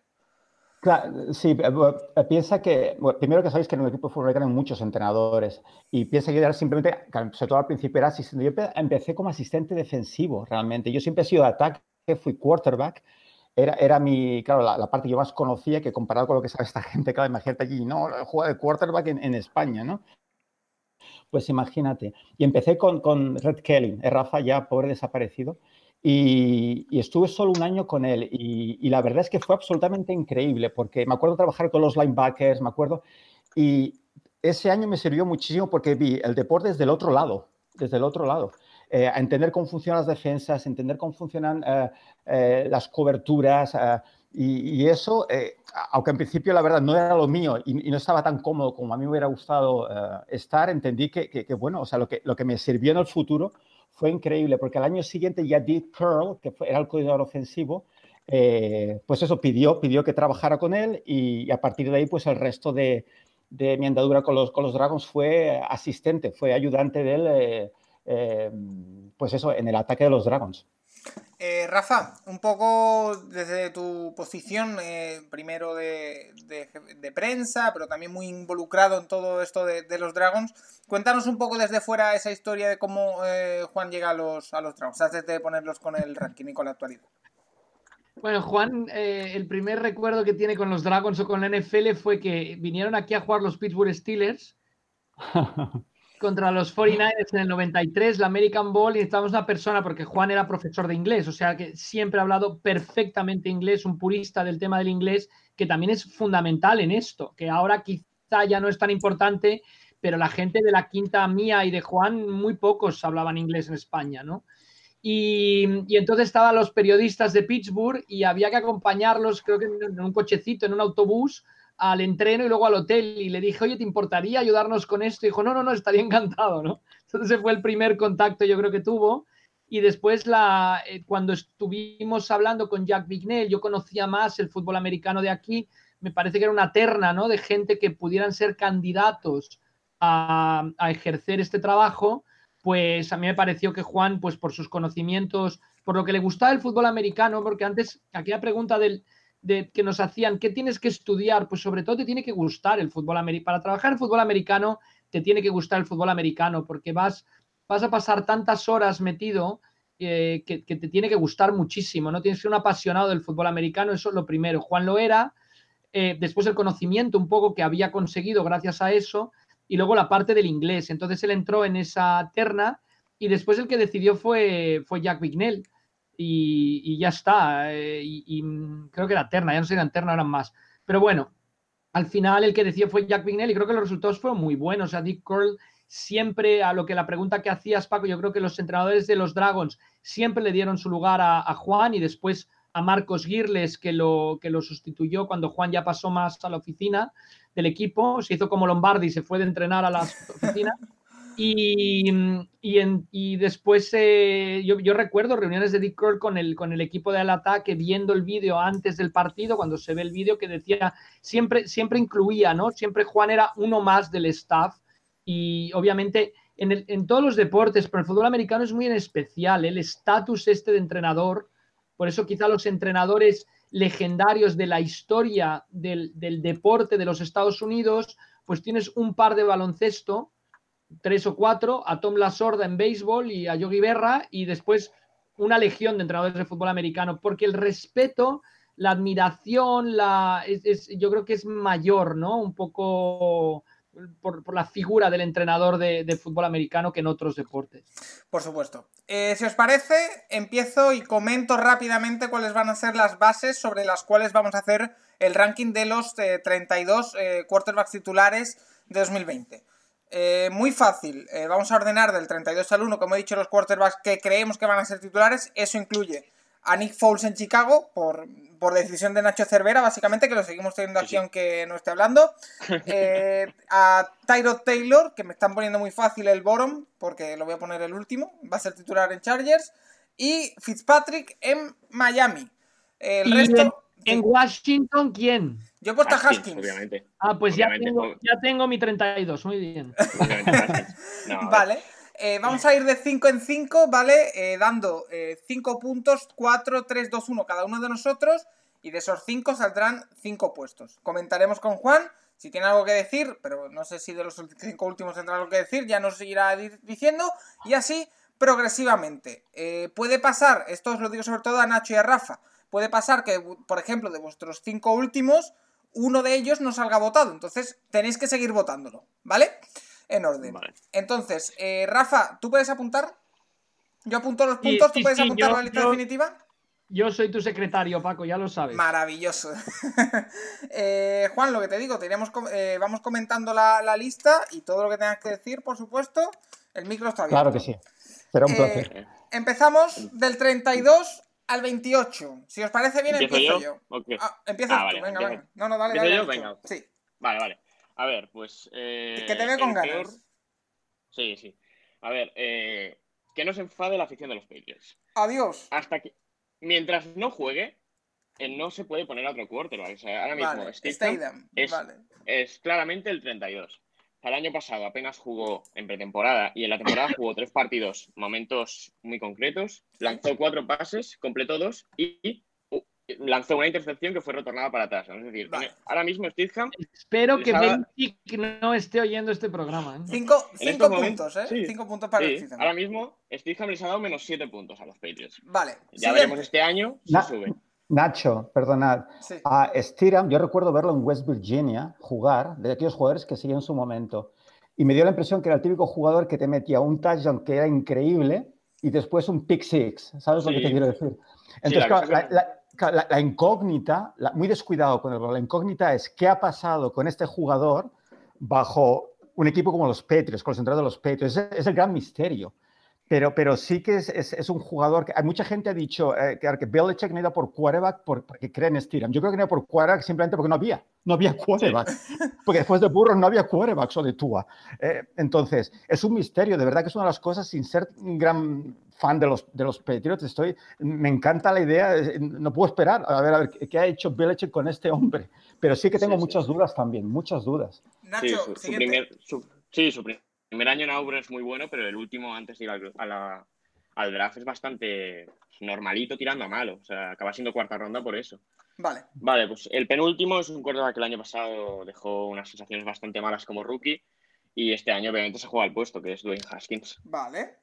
Cuatro puntos para Haskins. Tres. Sí.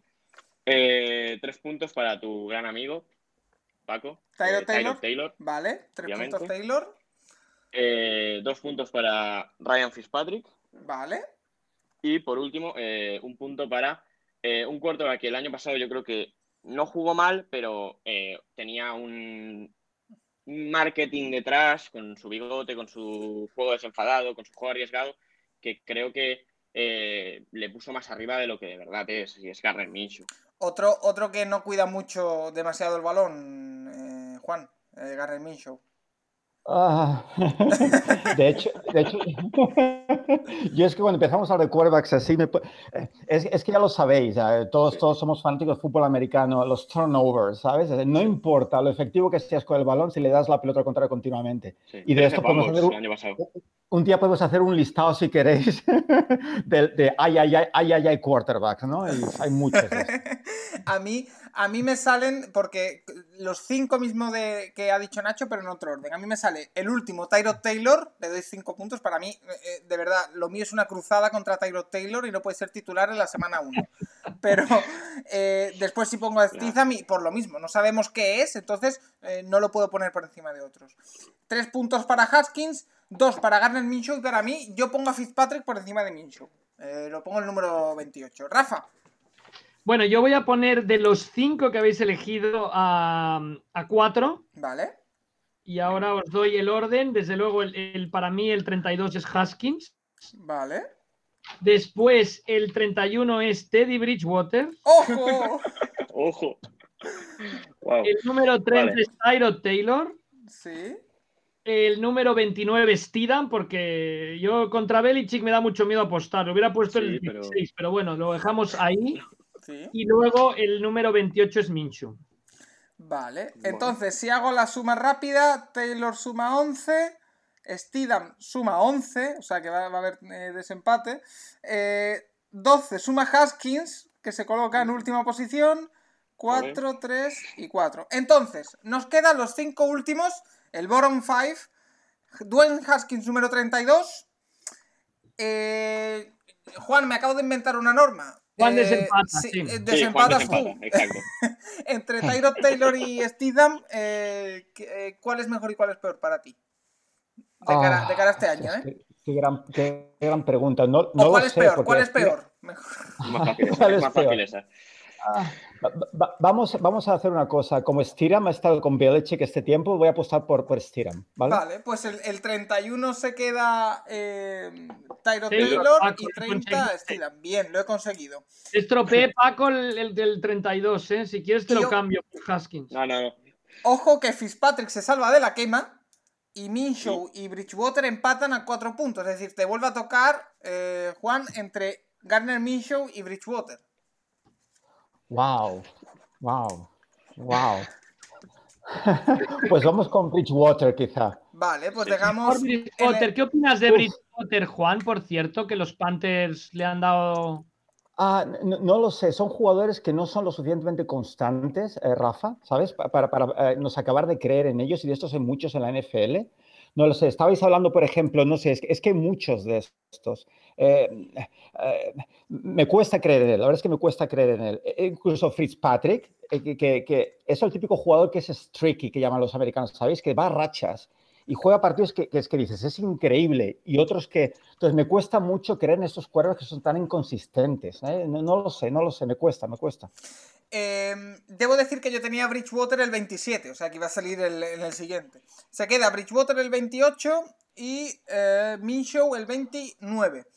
Eh, segundo del 27, 26, 25, del 27 al 23. Eh, Nacho, te toca. Sí, sigo. Vale, bueno, obviamente Fitzpatrick el, sería el siguiente, ya que yo ya lo había colocado antes. Vale, se lleva 5 Después. puntos. El siguiente es otro jugador que el año pasado fue rookie. Eh, que, a ver, no es que jugase mal, pero obviamente eh, un quarterback no puede tener 18 fumbles en 13 partidos. O sea, y, y 12 intercepciones además.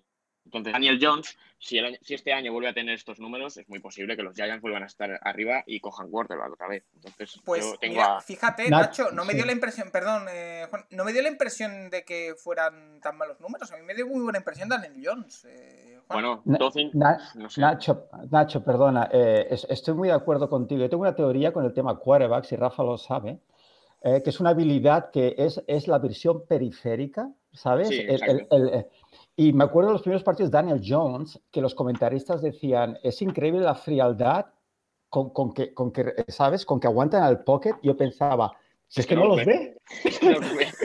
¿Cómo no va a tener frialdad? No tiene miedo. es que- es que te diste cuenta, no los ve. Y, y- y me parece un chaval extraordinario con muchísimo talento. Pe- Pero, es que eh, era raza Rob Johnson de USC. Sí, Rob, Rob Johnson, que jugó en USC y en los Jaguars, luego en los Bills y que no duró, duró menos de un telediario en la NFL.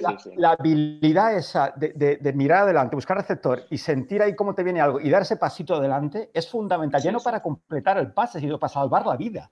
Y claro, el problema, el problema de esos sacks por detrás ya no es que te maten con el disgusto de tu madre, es, es, claro, eh, eh, fumbles, es, es- es que, y, y el chaval, insisto, eh, no, no me desagrada, pe- pero es, es que no los ve venir, es que no los Sí. ve venir. Y- Yo esto de la Warner lo iba a comentar con otro quarterback que viene después, que lleva Sí. también muchos años con este tema, pero es que lo de Daniel Jones va a intercepción por partido y más de un Sí, fumble sí. por partido. de No acuerdo contigo, Nacho, de acuerdo contigo. No puede ser algo así. 5 puntos Vale. Fitzpatrick, 4 Daniel Jones, 3. Tres para un jugador que le echa mucho liderazgo, pero si no sabes apuntar, en la NFL no vas a acabar jugando y es eh, Allen, Josh Allen, el quarterback Oh, de los Bills. cae, ¿eh? O sea, le echa muchas ganas, se juega al físico a veces en Uh, situaciones innecesarias, pero si no sabes apuntar, en la NFL al final no vas a acabar jugando. Que 25 tengas. Josh Allen, ¿eh? Eh, Sí, y el sigamos. 25 ya salen.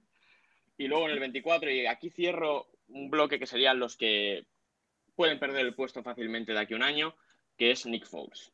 Es un veterano, pero para mí no pasa de ser un buen suplente. Creo Vale. que como titular nunca ha tenido una gran temporada. Vale, y te falta uno.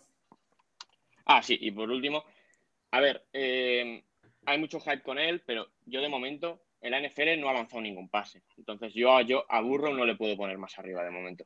Bueno, ahí se queda burro en el 24, ¿eh? No creo que Juan sea muy fan de tu voto.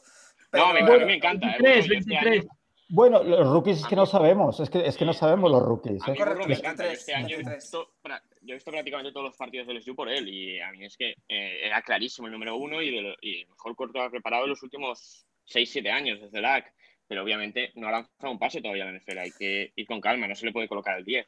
sea, No sabemos, no sabemos. Eh, Nacho, estoy, estoy quedando bastante sorprendido porque mis votos son bastante parecidos a los tuyos, ¿eh? Eh, voy Bueno. con ellos, yo con los míos. Tengo que ponerle 5 a Fitzpatrick, que también se me ha quedado colgando de, de antes. 4, yo lo tenía en el 26, también Daniel Jones. En el 25, yo tengo a Fouls, o sea que le doy 3 puntos a Fouls. Eh, dos puntos, uno que tú no has dicho, que para mí eh, tiene muy buena pinta, pero aún tiene que demostrar, o sea, eh, le falta un pelín, y creo que lo va a hacer, pero a día de hoy, que es Drew Lock, lo pongo aquí, en el 24, y en el 23 yo también tengo a Joe Burrow. También creo que no lo puedo poner más arriba, porque todavía no ha jugado en la NFL, por muy bien que lo haya hecho en, en college. Rafa, A ver, yo por alusiones, a mí me gustaría la opinión de Juan, quizá ya que van saliendo nombres de Allen y de, de Josh Allen y, Drew Lock. ¿quién es el otro? Daniel Jones. Y de- y de Locke, sí, sí, sí. a Ah, ver. Y si quieres, primero lo, lo pongo yo o no, como queráis. como quieras. Eh, Joan, eh, Drew los míos para que no digan que luego lo que diga Juan me Vale, influencia. venga, pues No, no, dale. Comenta tú, Rafa, comenta, comenta tú. Número 27, Philip Rivers. Para mí ¡Oh! se ha acabado ¡Oh! en México y se ha acabado Philip Rivers. Me encanta, me encanta. Me encanta.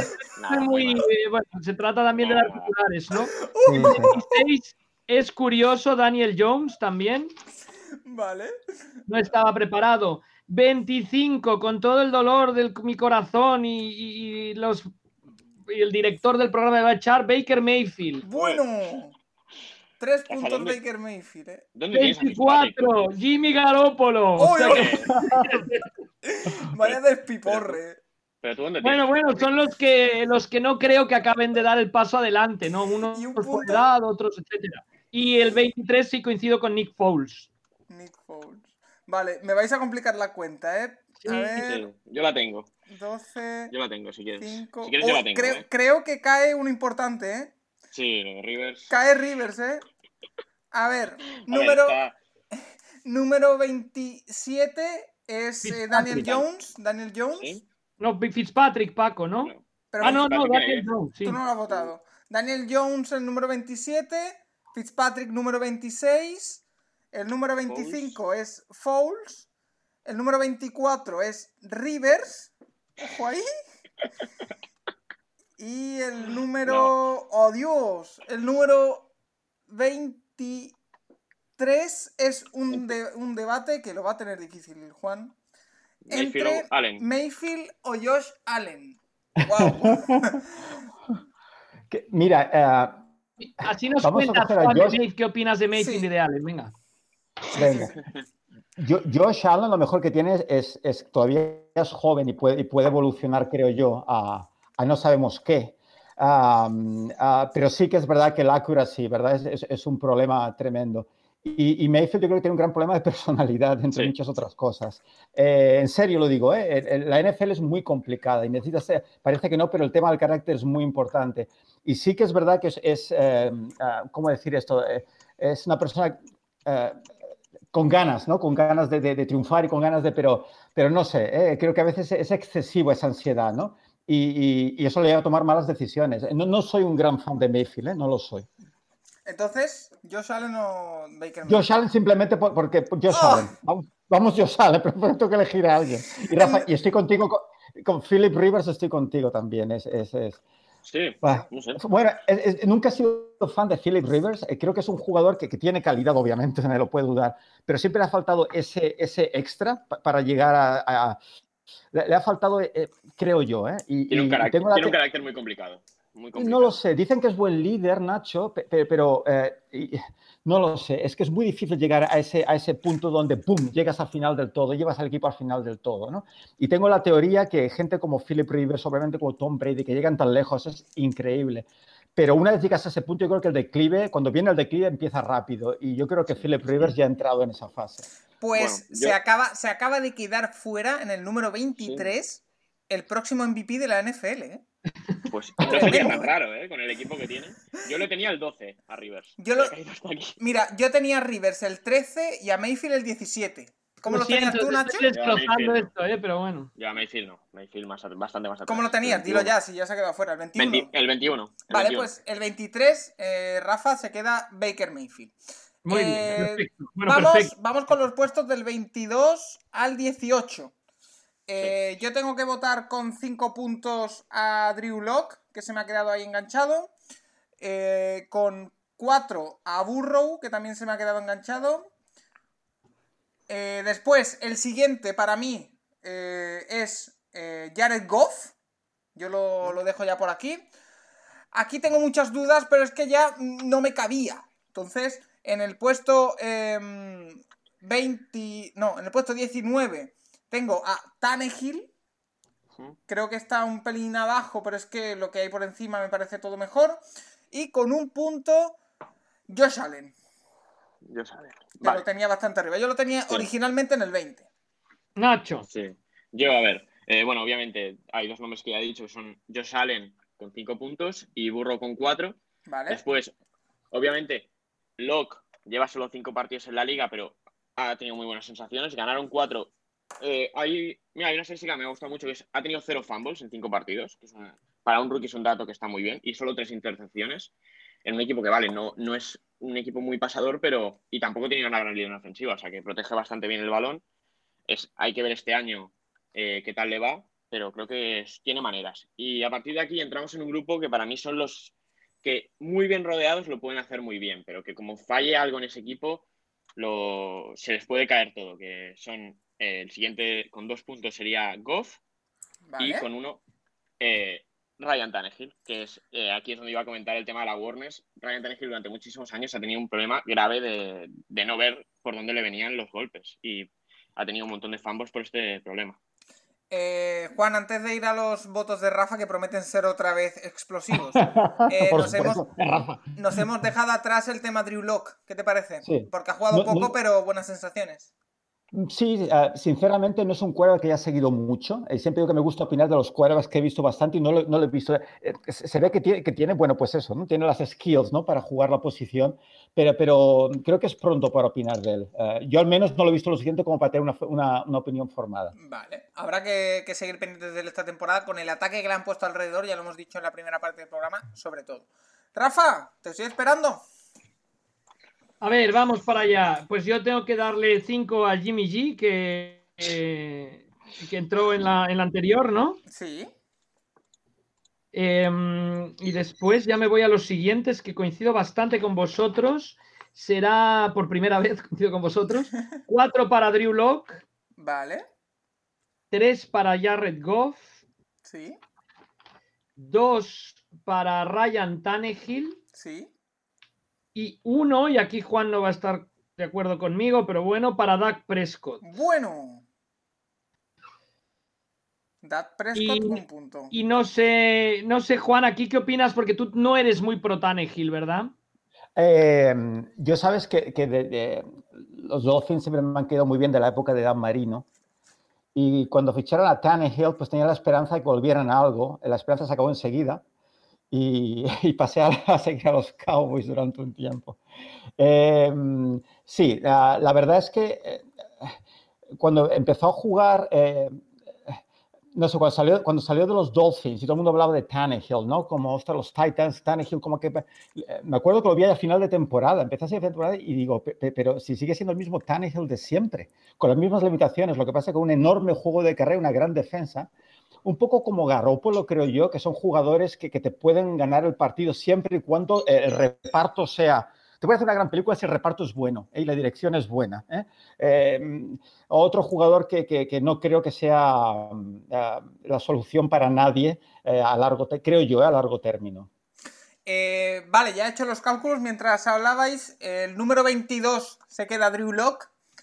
En el número 21 hay un empate entre dos número uno del draft, entre Joe Burrow y Jared Goff. Así que, Juan, necesito que desempates entre estos dos. Bu- Burro, por supuesto. Vale. Pues se queda en el 21 Jared Goff y en el 20 Pero- eh, Burrow. Sí. Pero es, pero, es que, pero es que, Paco, Jared Goff, yo no sé qué opinión tenéis vosotros de, de- de este A hombre. mí no me dice nada. eh, yo, yo tengo una teoría, eh, no todo el mundo es igual, porque Patrick Mahomes es, es una excepción muy grande, pero yo considero, y este soy yo, eh, es mi opinión, los quarterbacks eh, no saben si van a funcionar en NFL hasta el tercer año. Para mí el primer año el quarterback empieza a entender, a dominar el ataque, que ya sabéis lo hipercomplejo que es, que si la protección de pase, que si los ajustes, las motions, Sí. eh, el blitz, etcétera, etcétera. El segundo año aprenden a utilizar todas esas armas contra los diferentes, diferentes looks defensivos. Y el tercero es cuando ya lo pones todo realmente, cuando empieza a funcionar. Jared Goff tiene un- tuvo un primer año horroroso, un gran segundo año y, y después es, y volvió. Es que no lo entiendo, no, no entiendo, no, sé en qué- en- hacia dónde va. No, no lo sé, no lo sé. Muy Eh, perdido con Creo- esto. Lo que le eh, rodea al final. Juan, eh, Sí. una, una de las grandes controversias con los quarterbacks. eh, ¿Qué Sí. opinas de esa afirmación de eh, que un quarterback es un quarterback de sistema? Por ejemplo, de Goff se ha dicho en el segundo año que fue beneficiado por un gran sistema y que estaba Claro. hecho a su medida, pero que Ah. después. Sí, sí, sí. sí. Eh, ¿Sabes? Urban Meyer Sí. odia esa frase, lo del quarterback de sistema. Me, me hizo mucha gracia, lo vi en una entrevista y, y- y se ponía como nervioso y dice, coach, sé que odia esa frase. Eh, ¿os, os imagináis, por ejemplo, no sé, a Tom Brady jugando con los Baltimore Ravens de quarterback? En el estilo de ahora, no. O a Deshaun Johnson jugando con los Patriots, por ejemplo. Um, no, sé- yo, creo en el sistema, por supuesto que sí. eh, eh, el quarterback del sistema. Eh, sistemas hay varios y, tienes que, que adecuarte al quarterback que tienes. Y, eh, es que tengo- yo lo tengo muy claro. Mm. Pues eh, hay un empate porque el 21 es Goff, el 20 es Burrow y en el, para el puesto eh, 19 tenemos a Josh Allen, que cae hasta ahí.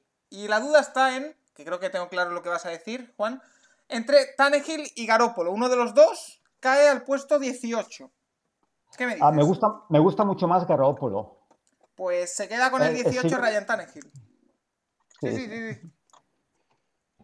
Vale. No, que sigo diciendo que, que los dos necesitan, eh, necesitan un buen reparto alrededor, pero yo lo veo con mucho más talento a Garoppolo. Yo, yo me fío mucho más de. Yo creo que Garoppolo te puede llegar a ganar un partido él solo. ¿eh? Eh, Tannehill es más difícil. Vale, pues nos cargamos a Lack, Burrow, Goff, Tannehill y Allen. Vale, llegamos al puesto 17, vamos a ir hasta el 13. Eh, Nacho, empiezas tú.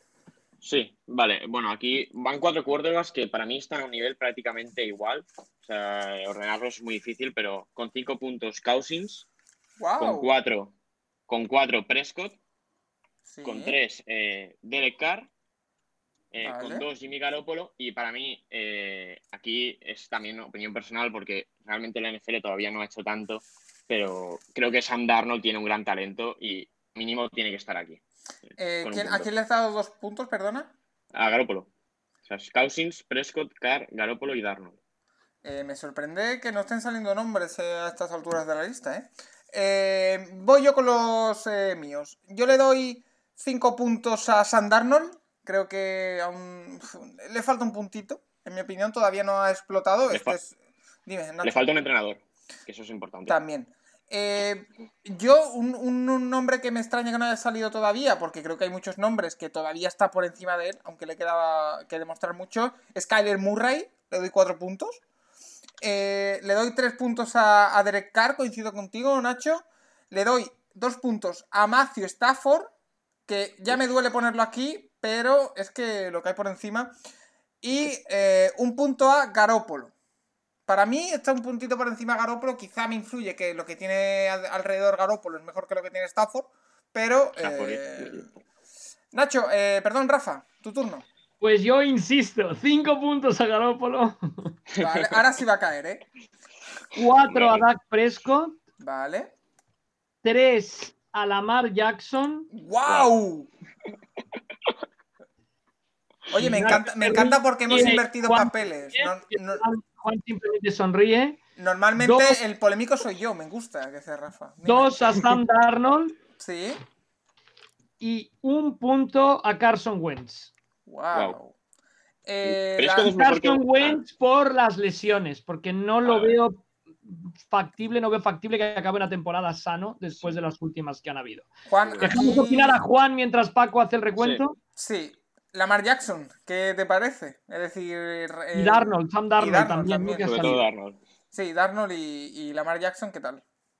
Me preguntáis a mí, pero se ha, perdido, eh, se ha cortado la conexión. Sí, Sí, eh, sí. ¿qué tal? Sí. El Sam Darnold, sobre todo, eh, que es un quarterback que para mí le falta un puntito, que también ha podido demostrar todo lo que se pensaba sobre, sobre él, Mm. Sí. y sobre todo Sí. Lamar Jackson, que es un quarterback muy polarizante, o o te encanta o lo odias. Sí, sí, Sam Darnold estoy totalmente de acuerdo. Eh, eh, los Jets de esos- no sé por qué, de aquellos equipos que, que me gusta seguir. Raza, quizá me recuerda mucho a Dragon, ¿sabes? Por Marcos y por, por mucha gente que estuvieron allí. Pero es que es muy difícil hacer nada en ese equipo, en esa franquicia. Entonces, decías que les hace falta un entrenador, les hace falta receptor, les hace falta de todo. Entonces, yo creo que es muy difícil, ¿verdad, Nacho, evaluar a Sam Darnold bajo esas condiciones? ¿eh? No me desagrada, pero es que no lo sé, es que no lo sé. Lleva, tres, que no lo lleva dos años en la NFL muy Claro. difíciles. O sea, Y- el último quizá- de Bowles Claro, que fue un y quizá no lo sabe. Claro. Mm. y este sí. año con el con el con la mononucleosis que tuvo y luego que no tenía Claro. líneas, que es muy Claro. difícil. Y me pregunto si lo sabremos algún día, es que no lo sé, no lo sé. Depende de Gaze. ¿Y Lamar Claro. Jackson? Y, y Lamar Jackson es un jugador muy peculiar, único, ¿no? Eh, que os voy a decir. Yo creo que es el tipo de jugador que eh, crea dolores de cabeza continuos al coordinador defensivo del equipo contrario y al coordinador ofensivo de tu propio equipo, de su propio equipo. Ah, el tema de este jugador es que ya lo sabéis, es obviamente muy difícil de defender por su habilidad atlética, pero yo siempre lo he dicho, no soy muy fan de este tipo de jugador que piensa... eh, el, te- el tema de un jugador que es tan atlético y que están acostumbrados, como decíamos antes, de correr tanto en college, ¿no? Porque juegas de 70 velocidad y puedo ganar el partido así. Es que en situaciones de tercero y 12, cuarto y 12, intentando remontar un partido en playoffs, eh, la opción va a ser correr el balón. Y, y- y- y ese es el problema, ese es el problema. Eh, no pasa mal el balón, pero es el típico jugador que, que- que tiene problemas para identificar defensas y, eso a la, a la larga se paga. Entonces, bueno, me recuerda un poco a Michael Vick, una versión mejorada, eh, pero nunca he sido fan de este tipo de quarterback. Si tienes un quarterback que, que corre increíblemente bien, la pasa increíblemente bien, es que tienes a Superman, no, tienes a un quarterback. Y estos quarterbacks um, yo, eh, son de una cosa o son otra. Y, y- y entiendo que Lamar Jackson eh, eh, es un buen pasador, pero, pero, pero, Y tú, Juan, si tuvieras, si tú fueras entrenador de ataque de, de los Baltimore Ravens o, o tuvieras en tu equipo a Lamar Jackson, ¿qué harías con él? Es decir, eh, ¿le protegerías para que durara más años y le ayudarías a mejorar el paso e intentarlo? ¿O explotarías al máximo sus cualidades atléticas y que dure lo que tenga que durar? una vez tienes a Lamar Jackson, tienes que jugar eh, como juega él. Es que, es que no puedes convertirlo en un pocket quarterback, sería absurdo. Y si yo tuviera, pues, pues imagínate la, creatividad ¿no? de- del game plan. O sea, lo que pasa es que es muy diferente tener, por ejemplo, a un Tom Brady, ¿no? a un Manning, o, que son quarterbacks franquicia, que por su estilo de juego lo puedes tener 10, 12, 15 años, que este tipo de jugadores, tipo de jugadores para tenerlo 2, 3, 4 años y se acabó. Entonces, quizá con este tipo de quarterback, el, el término del long term, ¿no? Un quarterback franquicia de muchos años, quizá eh, ha de cambiar. Estamos diciendo que los quarterbacks han cambiado, pues la NFL va a cambiar con este tipo de quarterback también. Son, como decías tú, dos, tres, cuatro años muy intensos. Y mira Cam Newton, ¿no? Ah. Y, ha durado bastante, pero, pero, su fuerte nunca ha sido el accuracy. ¿Tú crees, su- su crees- que, por tus palabras deduzco, que crees que Cam Newton no tiene mucho futuro? Bueno, es que el tema e- e- es que eh, el secreto de Cam Newton es su habilidad para correr, eh, pero precisión poquita, a la mínima. Entonces, el momento que, que tienes problemas de lesiones, se acabó, se acabó. Que, que está bien, que son unos años intensos, pe- pero, pero no puedes pensar en estos quarterbacks como un Tom Brady John, uh, o, o Peyton Manning. Eh, hay un triple empate por la posición Sí. 17, 16, 15. Así que, Juan, te toca decidir ¿eh? entre tres. Tengo a Prescott, tengo a Garópolo y tengo a Sam Darnold. ¿Cómo los ordenas?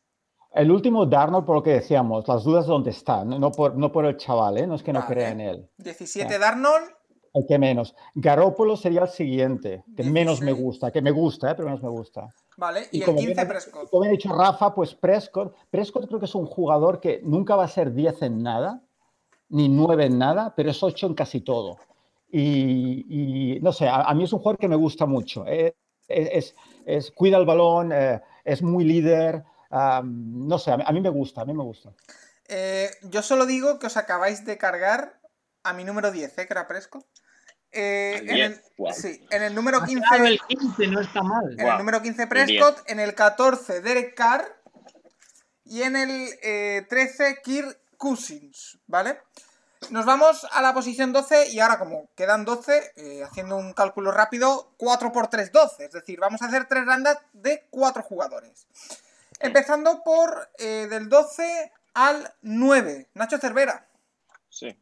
Vale, el 12 eh, lleva un año en la liga, tiene, tiene muy buena pinta y hay que verle más, pero creo que Murray merece estar aquí con cuatro puntos. Cin- ah, 4, perdón, sí, cierto. Sí. Eh, después el siguiente A ver, es que está en uno de los peores equipos, pero es que la carrera de Stafford es, es muy buena. O sea, es, es un tío que si sigue jugando a este nivel 3, 4, 5 años más, es- tiene una carrera de Hall of Fame. O sea, eh, cada, cada vez que llega una cifra acaba en cero, es el quarterback más joven en llegar a esa cifra. Y está muy infravalorado por estar en un equipo que no, no le da nada. Es decir, estos, este equipo de los Lions eh, parece que juegue contra Stafford. Stafford, Después, tres en el- puntos. Sí, en el 10 tengo a Matt Ryan. Es verdad que con Shanahan llegó a un pico que no ha vuelto a repetir, pero creo que es un quarterback muy sólido y muy fiable. Y por último en el 9, a ver cómo vuelve de la lesión, pero creo que Big Ben eh, merece ser un top 10. Vale. Pues coincido bastante contigo, Nacho, como siempre. Estamos hoy puestos de acuerdo. Eh, tengo, que, tengo que votar a Kyler Murray porque se me ha quedado enganchado de antes. Le doy cuatro puntos. Tres puntos para, para Stafford. Estamos igual. Dos puntos. Yo le doy a Big Ben. eh, yo lo tenía en mi board original en el 12, pero ha llegado hasta aquí. Y eh, el siguiente es Matt Ryan. O sea, coincido en los cuatro que, que tú has dicho, cambiando el orden de Big Ben y de Matt Ryan. Rafa, estoy deseoso por escucharte, porque eh, a ver qué sorpresa me das. Bueno, yo, yo tengo que seguir un poco en la línea que iba, ¿no? Me parece. Sí, Entonces, cuatro puntos para Lamar Jackson, vale, tres puntos para Carson Wentz, vale. dos puntos, iba a decir Joe Burrow, pero ya se lo han soplado, para Kyler Murray Vale, y un punto para Matthew Stafford. vale. Eh, sobre todo aquí, eh, Kyler Murray es la, es la gran incógnita, Juan. Un jugador que eh, este año parece que va a tener un ataque prometedor, cuanto menos, y que va a poder explotar al máximo sus cualidades. Ahora hay que ver si sus cualidades se van a acercar más a las de un pocket passer o a las de un quarterback estilo Lamar Jackson. Yo creo que está entre. eh, Creo que es un cuerva que necesita movilidad, porque se mueve muy bien y pasa muy en fuera del pocket. Pero yo me acuerdo la pretemporada pasada escuchando la radio que hablaban sobre el innovador de- del ataque de Arizona y bueno, me, me- quedé con las ganas de ver toda esa innovación y todo. Yo lo vi en, en college y a pesar de que, insisto, no soy una persona que le guste el quarterback corredor, eh, eh, me encantó. A mí me gustó mucho, porque entiendo que es un jugador muy habilidoso, pero eh, pensando pase primero. El problema es la altura. El problema es la altura. Y, hay jugadores que, y, suena, ya sé que suena a discriminación total, pero jugadores como Drew Brees o, Russell Wilson siento una admiración increíble, increíble. Porque con esa altura, jugar a ese nivel me parece increíble. Entonces, hay que ver si todo el mundo, todos estos jugadores más pequeñitos pueden llegar a hacerlo. Y, y- y es lo que me cuestiono con este chico, pero, pero tiene un lanzamiento increíble. Me encanta el, el spin, el giro que da a la pelota. Eh, vale, pues Sí. mientras eh, hablaba Juan, le he podido hacer ya las cuentas y se me queda en el número 12 mucho más arriba de lo que yo pensaba, ¿eh? Kyler Murray. En el número 11, Matthew Stafford. En el 10, Lamar Jackson, el último MVP de la NFL, cae al, do- al top 10. Dime, Nacho. No, y el, el triple empate. Y hay triple empate en el que hay que elegir a un jugador. Juan, Matt Ryan, Big Ben, Carson Wentz. Y aquí hablamos de palabras mayores.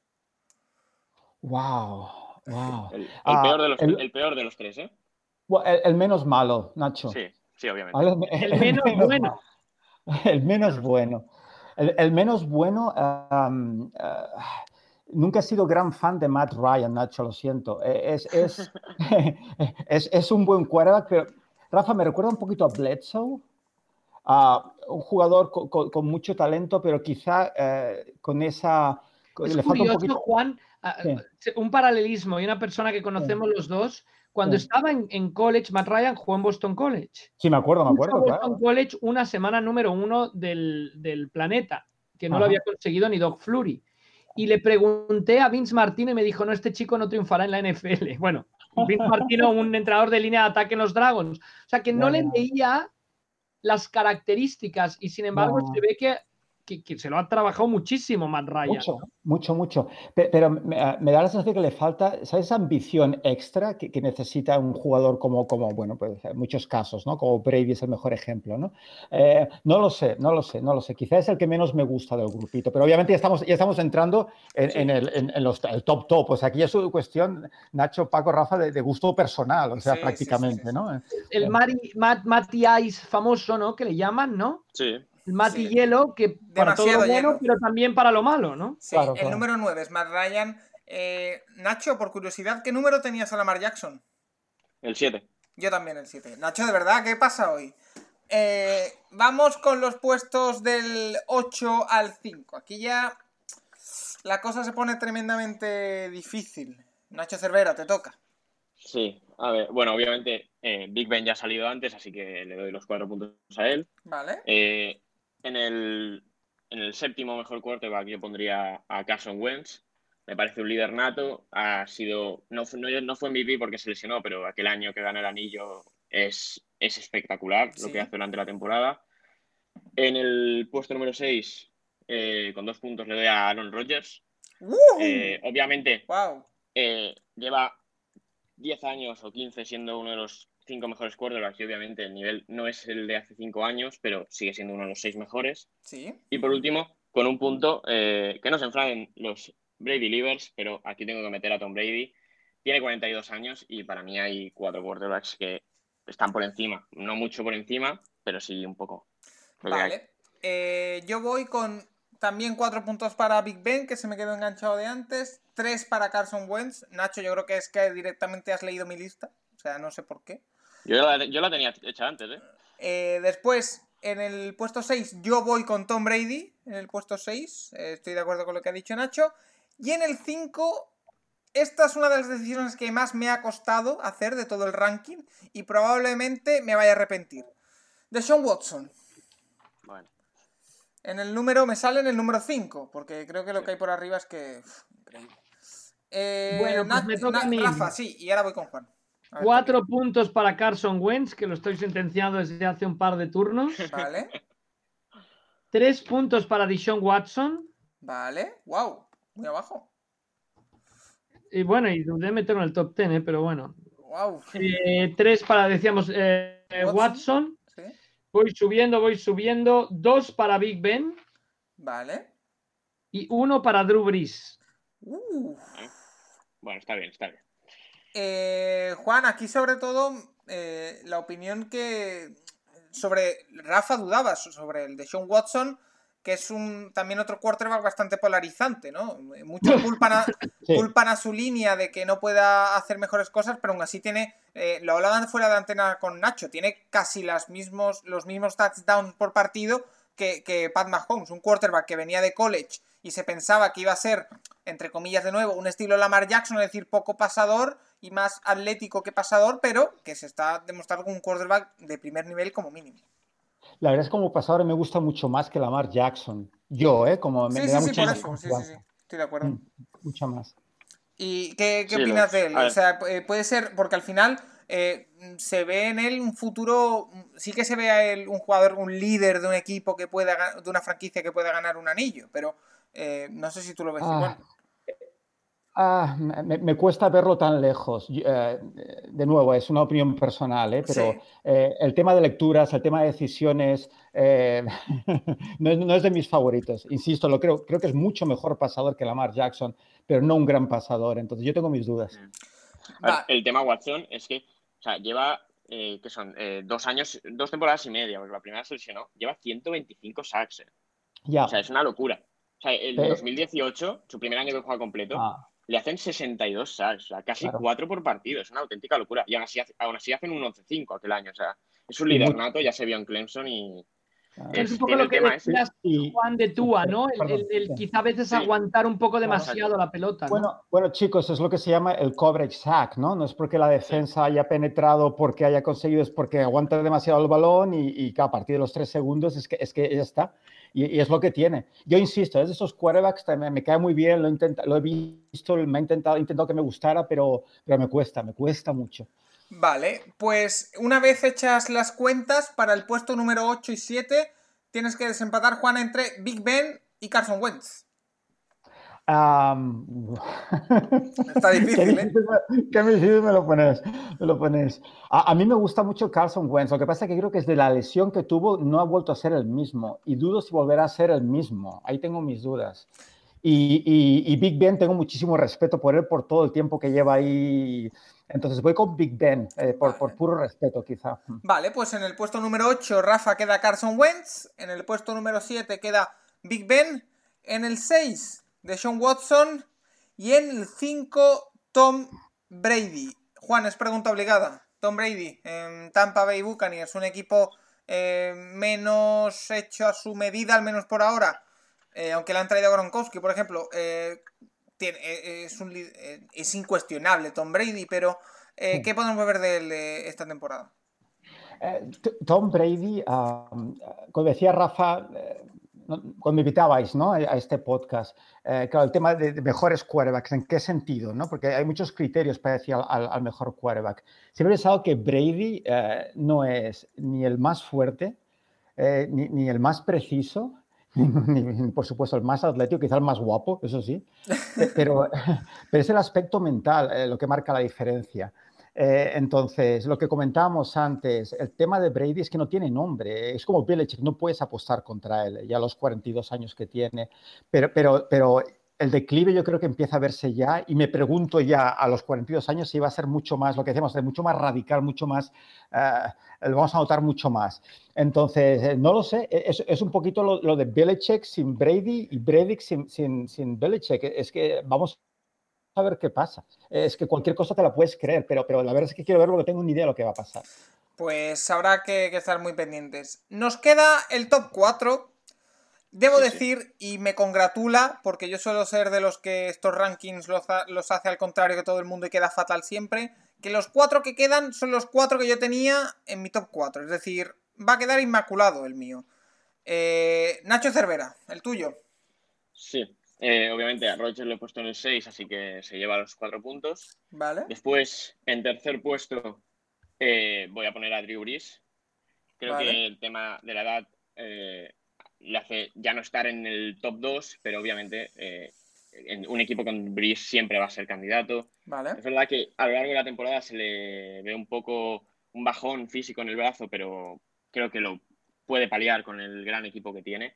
Y por último, en el top 2, no voy a tirar de bufanda esta vez, pero Esta eh, vez, ¿eh? para- sí, esta vez. Pero a mí me parece que eh, Mahomes y Wilson son 1A y 1B. O sea, yo creo que la diferencia no es tan, no es, no es mm, prácticamente nada. Voy a poner a Wilson el 2, obviamente, pero eh, creo que eh, hay debate para ver quién es el mejor. Nacho. equipo. obviamente a Mahomes el primero. Nacho, me da la Eh, sensación de que has tomado una decisión populista, ¿eh? Porque yo creo que a ti el Bueno, corazón no te pide, a, a ti el corazón te pide poner a, Ma- a Wilson el 1, ¿eh? Sí, pero obviamente Mahomes eh, tiene algo especial, este chico. O sea, Wilson también lo tiene, pero eh, Mahomes tiene esa, aparte, esa juventud. O sea, hay quarterbacks que no hacen un partido de 300 yardas, en su vida. Mahomes promedia 300 yardas. O sea, el promedio de Mahomes son 303 yardas por partido y más de dos touchdowns y medio. O sea, es que es empezar el partido con 17, 18 puntos garantizados y si no te vas a 30 o 35 con ese ataque. Y obviamente, pues, eh, está, es el quarterback del futuro. Has, Wilson- has regateado puede- las críticas, ¿eh? Te lo digo, ¿eh? Bueno, Eh. bueno, a ver, poner, poner el 2 a Wilson pues, está muy bien. Sí, sí, sí. Eh, yo, eh, el top 4, el cuarto para mí es Breeze. Eh, yo meto en el podio, en el número 3, y le doy ahora 3 puntos a Aaron Rodgers. Dos puntos a Russell Wilson, estoy de acuerdo contigo, Nacho. Y un punto Pat Mahomes. Rafa Cervera. Bueno, yo en mi top 4 tenía a Brady como número 3, entonces Brice, que no lo tenía, le doy 4 puntos. Vale, A Rodgers 3, vale. 2 a Patrick Mahomes ¡Wow! y 1 a Russell Wilson. Yo creo que si hay un coreback en la NFL que puede ganar sin nada, sin nadie, sin sí. línea, sin tal, es Russell Wilson hoy en día. Vale, pues esta vez Juan no va a tener que Y hacer ningún Russell desempate. Wilson además no se ha perdido un solo partido de la NFL desde que debutó. ¿eh? Otra de las marcas muy, muy importantes hoy en día en esta liga. Eh, cuarto puesto de nuestro ranking para Drew Brees. 10, eh, tercero, perdón, para Aaron Rodgers, que entra en el podio. Russell Wilson segundo y el mejor quarterback titular de 2020 para nosotros, Pat Mahomes. Eh, no ha habido mucha sorpresa. Juan, este podio Mahomes, Wilson, Rodgers, ¿es el que tú hubieras dicho si te hubiéramos preguntado qué toparías? Am, seguramente Mahomes el primero, sin duda. Ah, es- no hay ningún secreto. Yo recuerdo, no lo vi jugar en college y cuando entró a la NFL eh, vi algunos highlights y algún, partido vi también. Y me dio la impresión que era de estos jugadores que era capaz de lanzar, am, que si la, defensa eh, contra está inspirada podía acabar con tres o cuatro picks fácilmente. eh, muy descuidado con el balón, forzando. eh, entonces, yo creo que Andy Reid ha hecho un trabajo increíble con este chico. Obviamente, hay que ver, claro, que, que los jugadores eh, a- aprendan y se adapten a eso, pero el, talento de brazos lo tienen todo, pero además esa parte mental del juego, yo creo que, que- es Andy Reid, sin ningún tipo de duda, el responsable de eso, y es admirable. Y de con respecto a Russell Wilson, eh, ¿tú crees como Nacho y como Rafa? Yo no lo creo, eh, que haya debate. eh, pero ¿hay, debate en quién podría ser el mejor. ¿Podría entrar en esa terna Russell Wilson? ¿o no? Russell Wilson está muy, muy arriba, muy arriba. Yo puedo entender aquí, es como decíamos antes, ya es un tema de gusto personal, pero también es una persona muy especial en, en todos los sentidos y eso ayuda al equipo. Tiene una calidad increíble, tanto como persona como jugador. Entonces, eh, no lo veo descabellado ponerlo primero. Lo que pasa es que yo creo que Patrick Mahomes es el número uno, pero vamos, que no me parece ninguna tontería poner a, a Wilson ahí. Pues antes de hacer una última pregunta, Juan, que tengo apuntada. Una eh, pregunta sí. nada más, Paco. ¿El general manager de los Packers estaría de acuerdo con el Yo creo que no. Yo creo que pondría No Jordan no Love. ¿no? Por ahí, ¿no? Arriba. Pondría, Eh, pondría Love en el top 10. Eh, Rafa, eh, ¿tienes por ahí la lista para repasarla completa antes de hacerle la última pregunta a Juan? Sí, sí, sí. Vale, pues a ello. ¿Quieres? en el número 32, No, de- de- Dwayne Haskins. Bueno, ¿Eh? sí, sí, pero con un poquito más de velocidad. Si puedes. Mahomes, Sí. Wilson, Rodgers, Breeze, quinto Brady, sexto Watson, séptimo Big Ben, octavo Carson Wentz, noveno Ryan, décimo Jackson, undécimo Stafford, número 12 Murray, 13 Cousins, 14 Carr, 15 Prescott, 16 Garoppolo, 17 Darnold, 18 Tannehill, 19 Allen, 20 Burrow, 21 Goff, 22 Locke, 23 Mayfield, Madre 24 de Dios. Rivers, 25 Foles, 26 Fitzpatrick, 27 Jones, 28 Bridgewater, 29 Minshew, 30 Steedham, 31 Taylor, 32 Haskins. Y A ya mí- puedes respirar. A mí, Si, a mí gana- si ganan los Patriots la Super Bowl con Steedham, Bill Belichick se reirá de nosotros ampliamente. A mí el gran, el gran atraco de esta lista me parece el tener a Baker Mayfield por detrás de Drew Lock. ¿eh? Me parece un atraco, pero, pero de, de proporciones bíblicas. El ataque O sea, Rivers. A ver, Rivers no está entre los 10 primeros comandados titulares. Esa es la cosa, pero bueno, ha salido así y ya está. eh, Juan, eh, una pregunta que nos hacía José Pérez y que aprovecho ahora justo antes de despedir para preguntártela.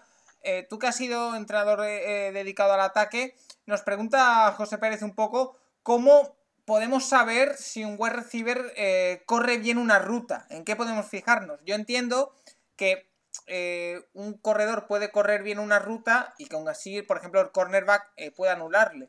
Pero ¿en qué podemos fijarnos para saber si un corredor hace bien una ruta o no? Si tiene buenos movimientos. Wide receiver, perdón. Bueno, una cosa clave y que se ve enseguida es eh, si consigue separación o no. es así de claro. Sí. Sobre todo en el man-to-man. En la NFL se juega muchísimo man-to-man y esa habilidad para conseguir la separación suficiente eh, eh, pa- para que el quarterback de- consiga ponerte el balón es clave y se ve enseguida. A partir de ahí, obviamente, es conocer la ruta, cómo juega el equipo, pero también hay que entender que hay muchas ah, rutas que, que donde el, el receptor tiene diferentes opciones. Entonces, ah, eh, hay muchos factores, pero eh, básicamente yo creo que es en el man-to-man donde se puede ver si son receptores que se desmarcan o no, porque no solo es la velocidad. ¿Os acordáis de Jerry Rice hace ya muchos años? No era un eh, receptor eh, eh, realmente rápido y en cambio siempre estaba eh, abierto, como dicen ellos, siempre estaba desmarcado. O sea que básicamente es eso, la separación que consiguen de, de- de los defensores, de los quarterbacks contrarios. Y también no sé si, si Sí. estarás de acuerdo, eh, Juan, también no es si el wide receiver corre bien esas rutas, sino si en general es un buen corredor de rutas, me explico. Si tiene buena capacidad para cambiar de dirección rápido, si tiene buena aceleración, eso también son otros factores que se pueden tener en cuenta a la hora de decir, oye, pues eh, este wide receiver es más útil, es menos, se puede utilizar en, en- en este tipo de ataques, en otros, ¿no? Saber también su calidad. Totalmente, totalmente eh, cierto, Paco, pero es que además todo eso se ve si se desmarca o no. O sea, si no tiene todo eso, Sí, no se va a sí. desmarcar nunca. No va a conseguir separación. Eso es el resultado de, digamos. Sí, sí, totalmente, totalmente. Nacho, ibas a decir algo. Sí. Sí, yo para esto, a mí, yo recomiendo mucho ver vídeos de Keenan Allen, que para mí actualmente me parece el mejor de los profesionales, de Doug Baldwin cuando estaba en su plenitud física, y también de, de Edelman. Es, eh, tiene mucho que ver también el juego de pies, el conseguir eh, cambios de direcciones muy limpios, que no tengas que dar pasos extra. O sea, el año pasado cuando a Metcalf en la Combine se le criticaba mucho el, el tema de los conos, lo que se le criticaba es que usaba muchos pasos para frenar, girarse, y esto en la NFL obviamente un cornerback no te lo va a permitir. Entonces, cuantos menos pasos y menos velocidad pierdas en cada cambio de dirección, pues mejor eres. Y luego ya obviamente la química con el quarterback importa mucho en estas cosas. Pues ahí queda. Eh, horita y cuarto, que sumada a los tres cuartos de hora de la primera parte del programa, dos horazas de podcast esta semana y decían, y, y eso que no hay actualidad, llega a haber actualidad y, y nos vamos mucho más lejos. Juan. Eh, una cosa de lo, solo del comentario de Nacho, añadir que los tres que ha mencionado no destacan por su velocidad pura. Entonces, eh, es lo que decía Juan de Y por Ray. el físico. La- Claro. Y por el físico, ¿no? So, Doc Baldwin es que era increíble y sin embargo siempre conseguía bueno, los grandes receptores de los últimos años en la NFL. Sí que Pues- es cierto, sí que- Y jugar, y jugar con el cuerpo, y jugar con- son muchos factores ¿no? que hacen a un gran, a un gran receptor, no solo es la, la velocidad pura y dura.